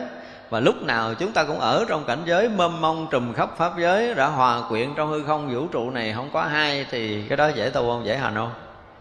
Không có Không có mấy người trong tam giới này Hiếm lắm Thành ra đối với ờ, Ngài Hiền Thủ nói cho chỗ này rất là hiếm hoặc người đem đại thiên thế giới, đầu đội một kiếp, thân chẳng động việc người này làm chưa là khó người tin pháp này mới là khó. Nhẹ đội pháp giới này nghe nó lớn ghê gớm ha Chỉ cần à, đội một tấn đá đầu thôi. Một tấn đá đầu để đầu mình sao? Cái mình xẹp như tờ giấy. Dạ, đừng nói là đội. Ở đây gọi là à, ngày ví dụ là một người mà đội đại thiên thế giới này à, cho tới một kiếp tức là rồi cái thời gian sinh tử một kiếp nó lớn lắm ví dụ như một ngàn cái, cái kiếp sinh diệt của mình đây á thì mới là một tiểu kiếp thôi. Rồi là sinh diệt sinh diệt tới ba ngàn kiếp nữa thì mới nó một trung kiếp thôi. Rồi ba trung kiếp mới thành một đại kiếp thì một kiếp ở đó mới được gọi là một kiếp á. Thì vậy là chúng ta sinh tử cho tới ờ, chín mười ngàn kiếp như vậy á mà bất động, tức là đội một cái vật lên đầu mà bất động, nhưng mà đội không phải đội ít mà đội cả tam thiên, đại thiên thế giới này mà bất động là chuyện khó dễ sợ rồi, đúng không? Vậy chứ mà người tin cái pháp mà trí tuệ đệ nhất, huệ quảng đại còn khó hơn nữa. Nó tin ở cái đó rất là khó. Tại cái đó nó vô tướng, vô hình, không có thể nắm bắt được. Chúng ta có thể học từ đời này qua tới kiếp kia, chúng ta hiểu hết những cái chuyện lý luận về tự tánh ở nhiều góc cạnh, nhưng mà chúng ta cũng đâu nắm bắt được đâu không nắm bắt được thì sao? Nó không hiện ra trước mắt. Nó có thể thay đổi do cái thấy nhìn của mình, cho nên là niềm tin vẫn chưa đủ. Đến mỗi lúc nào đó, không có thời gian, không gian gì có thể thay đổi được cái thấy của mình, thì lúc đó mới được, gọi là, đủ lòng tin. Hoặc người tay bưng mười quốc độ, đứng giữa không gian trọn mười kiếp, việc người này làm chưa là khó, tin được pháp này mới là khó. Đây vừa thấy được cái sự thật khó khăn và vừa khuyến khích chúng ta. Chưa đối với cái pháp trí huệ đệ nhất, trí huệ chân thiệt, vô biên vô lượng quảng à, đại trùm khắp pháp giới này, mà ai đủ cái phúc duyên lành để có thể tin được có cái này, thì cái đó là cái cực kỳ khó khăn, khó lắm luôn. Hồi nãy đội một pháp giới, bây giờ đội cái mười phương pháp giới trên đầu của mình mà trải qua hàng hàng chục kiếp như vậy, thì đó là cái việc rất khó. Chúng ta xách một cái tay xách tay một cái cái vật gì đó thôi. Mà chúng ta đứng bất động chừng à, một ngày, một đêm, khó hay dễ đối với mình cũng là khó rồi. Ờ, mà đứng cả một kiếp thì thiệt là khó khăn vô cùng. Nhưng mà tin được cái pháp này còn khó hơn nghìn trùng cái chuyện đó nữa. Nơi mười cõi vi trần, số chúng, cho vật sở thích trọn một kiếp.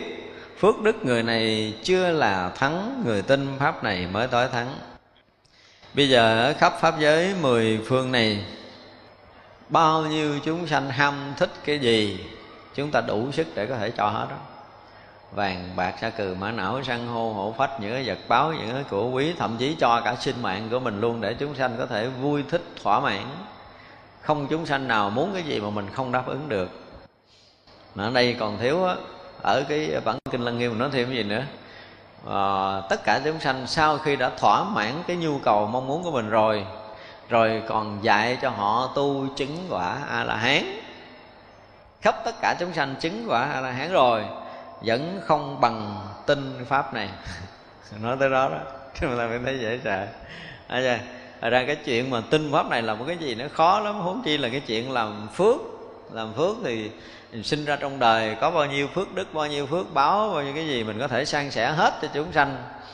Mà khắp tất cả chúng sanh khắp mười phương phúc giới này mình đủ cái phước để mình có thể làm vui lòng và thỏa mãn cái sự mong cầu của họ là chuyện khó rồi. Thực sự chừng trăm người thôi. Trăm người không nói nhiều, mười người thôi. Hay chỉ cần nói là một người thôi. Một người bạn thân của mình nay muốn này, mai muốn kia, mốt muốn nọ, mình đủ sức để mình bù đắp, rồi mà thỏa mãn cái ý nó đi. Mình thấy là mình phải nói là bạc tóc trước tuổi luôn nó khó lắm chứ không phải dễ đáp ứng cái nhu cầu của chúng sanh đâu.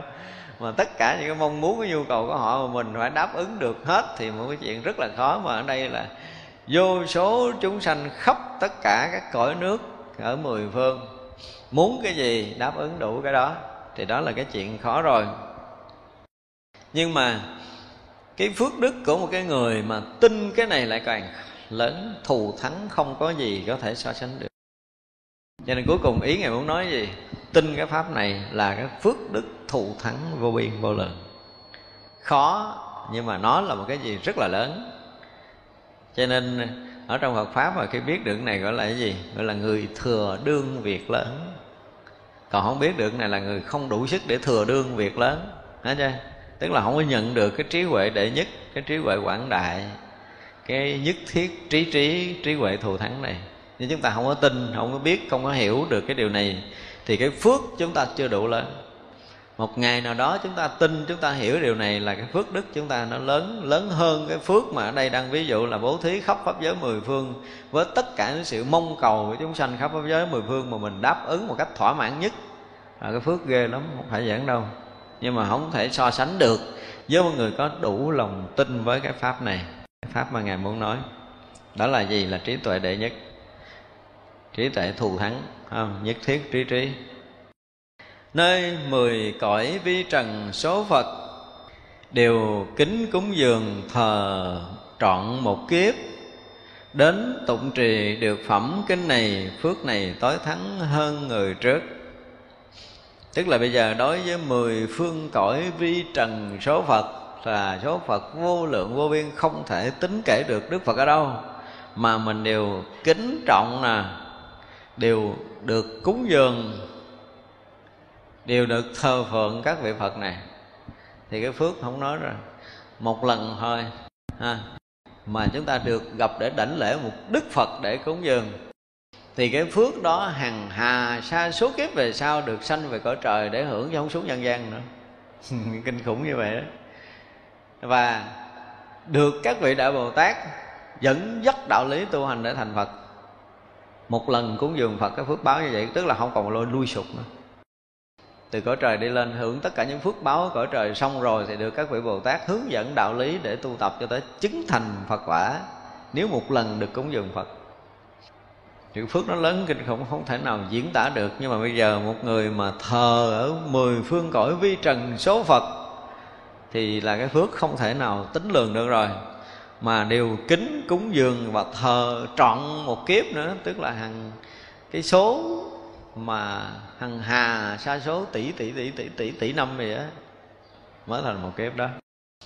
Thì vậy là cái số rất là lớn mà chúng ta được gần gũi, thân cận, lễ lại để cúng dường thì chúng ta thấy rõ ràng, ở trong kinh nói là trước khi thành phật thì chúng ta được gần gũi lễ lại cúng dường hằng hà sa số chư phật, đúng không? Thì mà cái người đã được cúng dường phật thì chắc chắn người đó trước sau cũng thành phật. Cái thời điểm gần thành phật mới được gặp phật cúng dường. Chúng ta nên biết điều này, cho nên là đời này mà chúng ta chưa được gặp phật cúng dường thì biết là mình còn lâu lắm mới thành phật. Muốn thành phật thì muốn nhưng mà còn lâu lắm. Đấy chưa? Vậy mà không bằng cái người trì tụng được phẩm kinh này. Và phước này tối thắng hơn phước của người đã từng suốt một kiếp mà gần gũi thờ phượng cúng dường phật. Thực sự người trinh trí huệ đệ nhất, thấy biết được trí huệ đệ nhất quảng đại trùng khắp pháp giới, hòa nhập trong trí huệ này, để trí huệ này thường hằng, thường hiện hữu, thì là người này chuẩn bị thành phật rồi. Cho nên cái đó, tới đó mới được gọi là tin cái phẩm kinh hiền thủ này. Tin được phẩm đó chứ nếu không không phải là cái người tin. Lúc ngày hiền thủ bồ tát nói về kệ này rồi. Thập phương thế giới chấn động sáu cánh, cung ma ẩn khuất, ác đạo thôi dứt. Thập phương chư phật đều hiện ra trước, đồng đưa tay hữu, xoa đảnh ngài và đồng tiếng khen rằng, lành thai ông khéo nói pháp này, chúng ta tất cả đều tùy hỷ à, hôm nay chúng ta đã học được hết cái phẩm ờ, ngày hiền thủ. Chúng ta thấy là cái phẩm này từ đầu cho tới cuối nói những cái công hạnh tu hành của một vị bồ tát. Sau khi đã giác ngộ rồi và dù có giác ngộ rồi thì đi trong nhân gian khai thị chúng sanh thì cũng muốn cho tất cả chúng sanh đều giác ngộ Phật đạo chứng thành Phật quả. Và kể ra một số năng lượng thần thông của tất cả các cõi nước ở mười phương cho tới cõi trời của thần Atula, ngạ quỷ, Long cung vân vân. Những người đó đều có thể biến hiện thần thông phép màu đủ thứ. Nhưng mà những người đó không thể so sánh được với những người đã tu đúng với chánh pháp của Đức Phật đạt được cái vô sư trí đạt hoặc là đạt được cái nhất thiết trí hoặc là đạt được cái thù thắng trí hoặc là đạt được cái nhất thiết trí trí vân vân. Thì những cái trí tuệ đó là những cái trí tuệ mà ngài hiền thủ cũng như chư Phật mười phương đều muốn cho chúng ta đạt được đạt đến, sống được trong cái trí tuệ đó thì gọi là đủ đồng tin với cái phẩm kinh này. Thì nếu như chúng ta bây giờ chưa có đủ sức để hòa nhập, nhưng mà sâu nơi lòng của mình mình tin có một cái trí tuệ phủ trùm khắp pháp giới mười phương, trí đó nó vượt thoát ngoài tất cả những cái lầm lẫn vô minh ở trong tam giới này. Và khi một người mà nhận được trí đó rồi là không còn bị lầm trong tam giới này nữa. Tự tại, ngoài tam giới có đầy đủ năng lực thần thông phép màu muốn làm lợi ích chúng sanh ít thì làm, muốn làm nhiều thì làm, muốn đi đâu đi tới cõi nước nào, nói tiếng nói của chúng sanh nào ở cõi quốc nào để chuyển hóa họ thành phật thì đều có đầy đủ năng lực đó. Thì chính là cái phẩm mà hiền thủ ngài nói ở đây. Hồi bữa nay chúng ta sẽ dừng buổi nói chuyện ở đây ha. Thì tới chúng ta sẽ học tiếp. Quý vị chấp tay hồi hướng cho từng nghĩ chúng sanh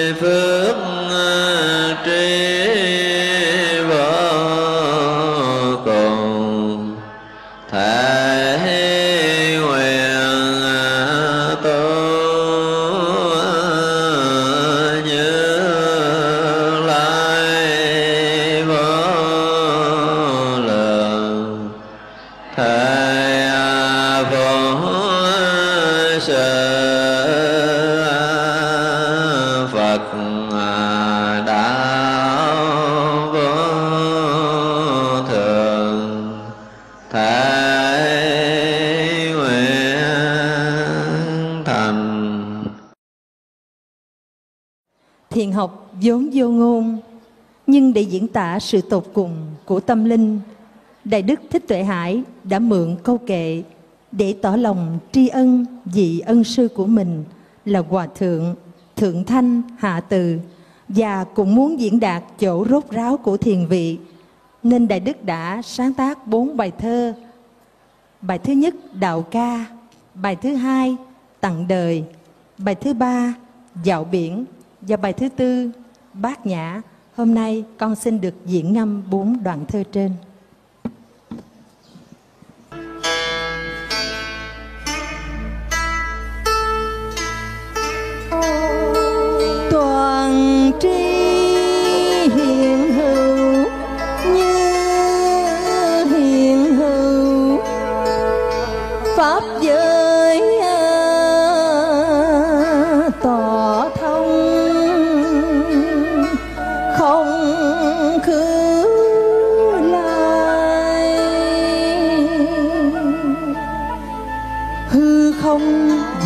trụ trong tay nắm niết bàn sinh tử mãi.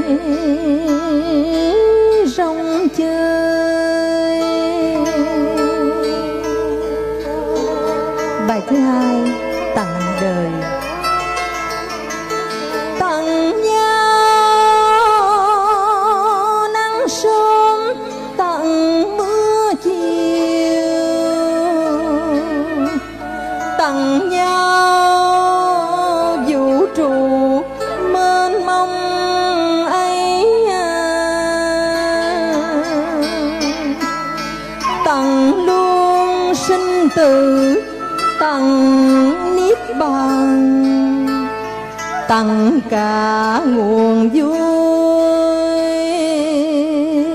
Hiện hữu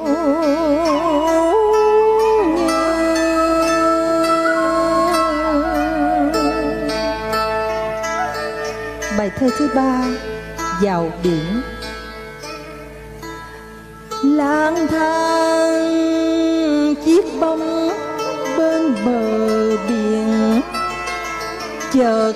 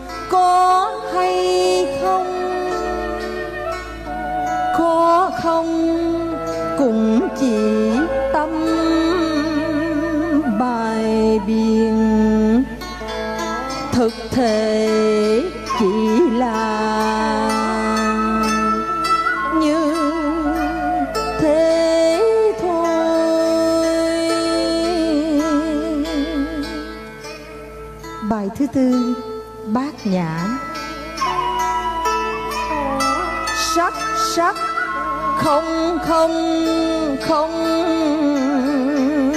sắc sắc. Không không sắc sắc. Sắc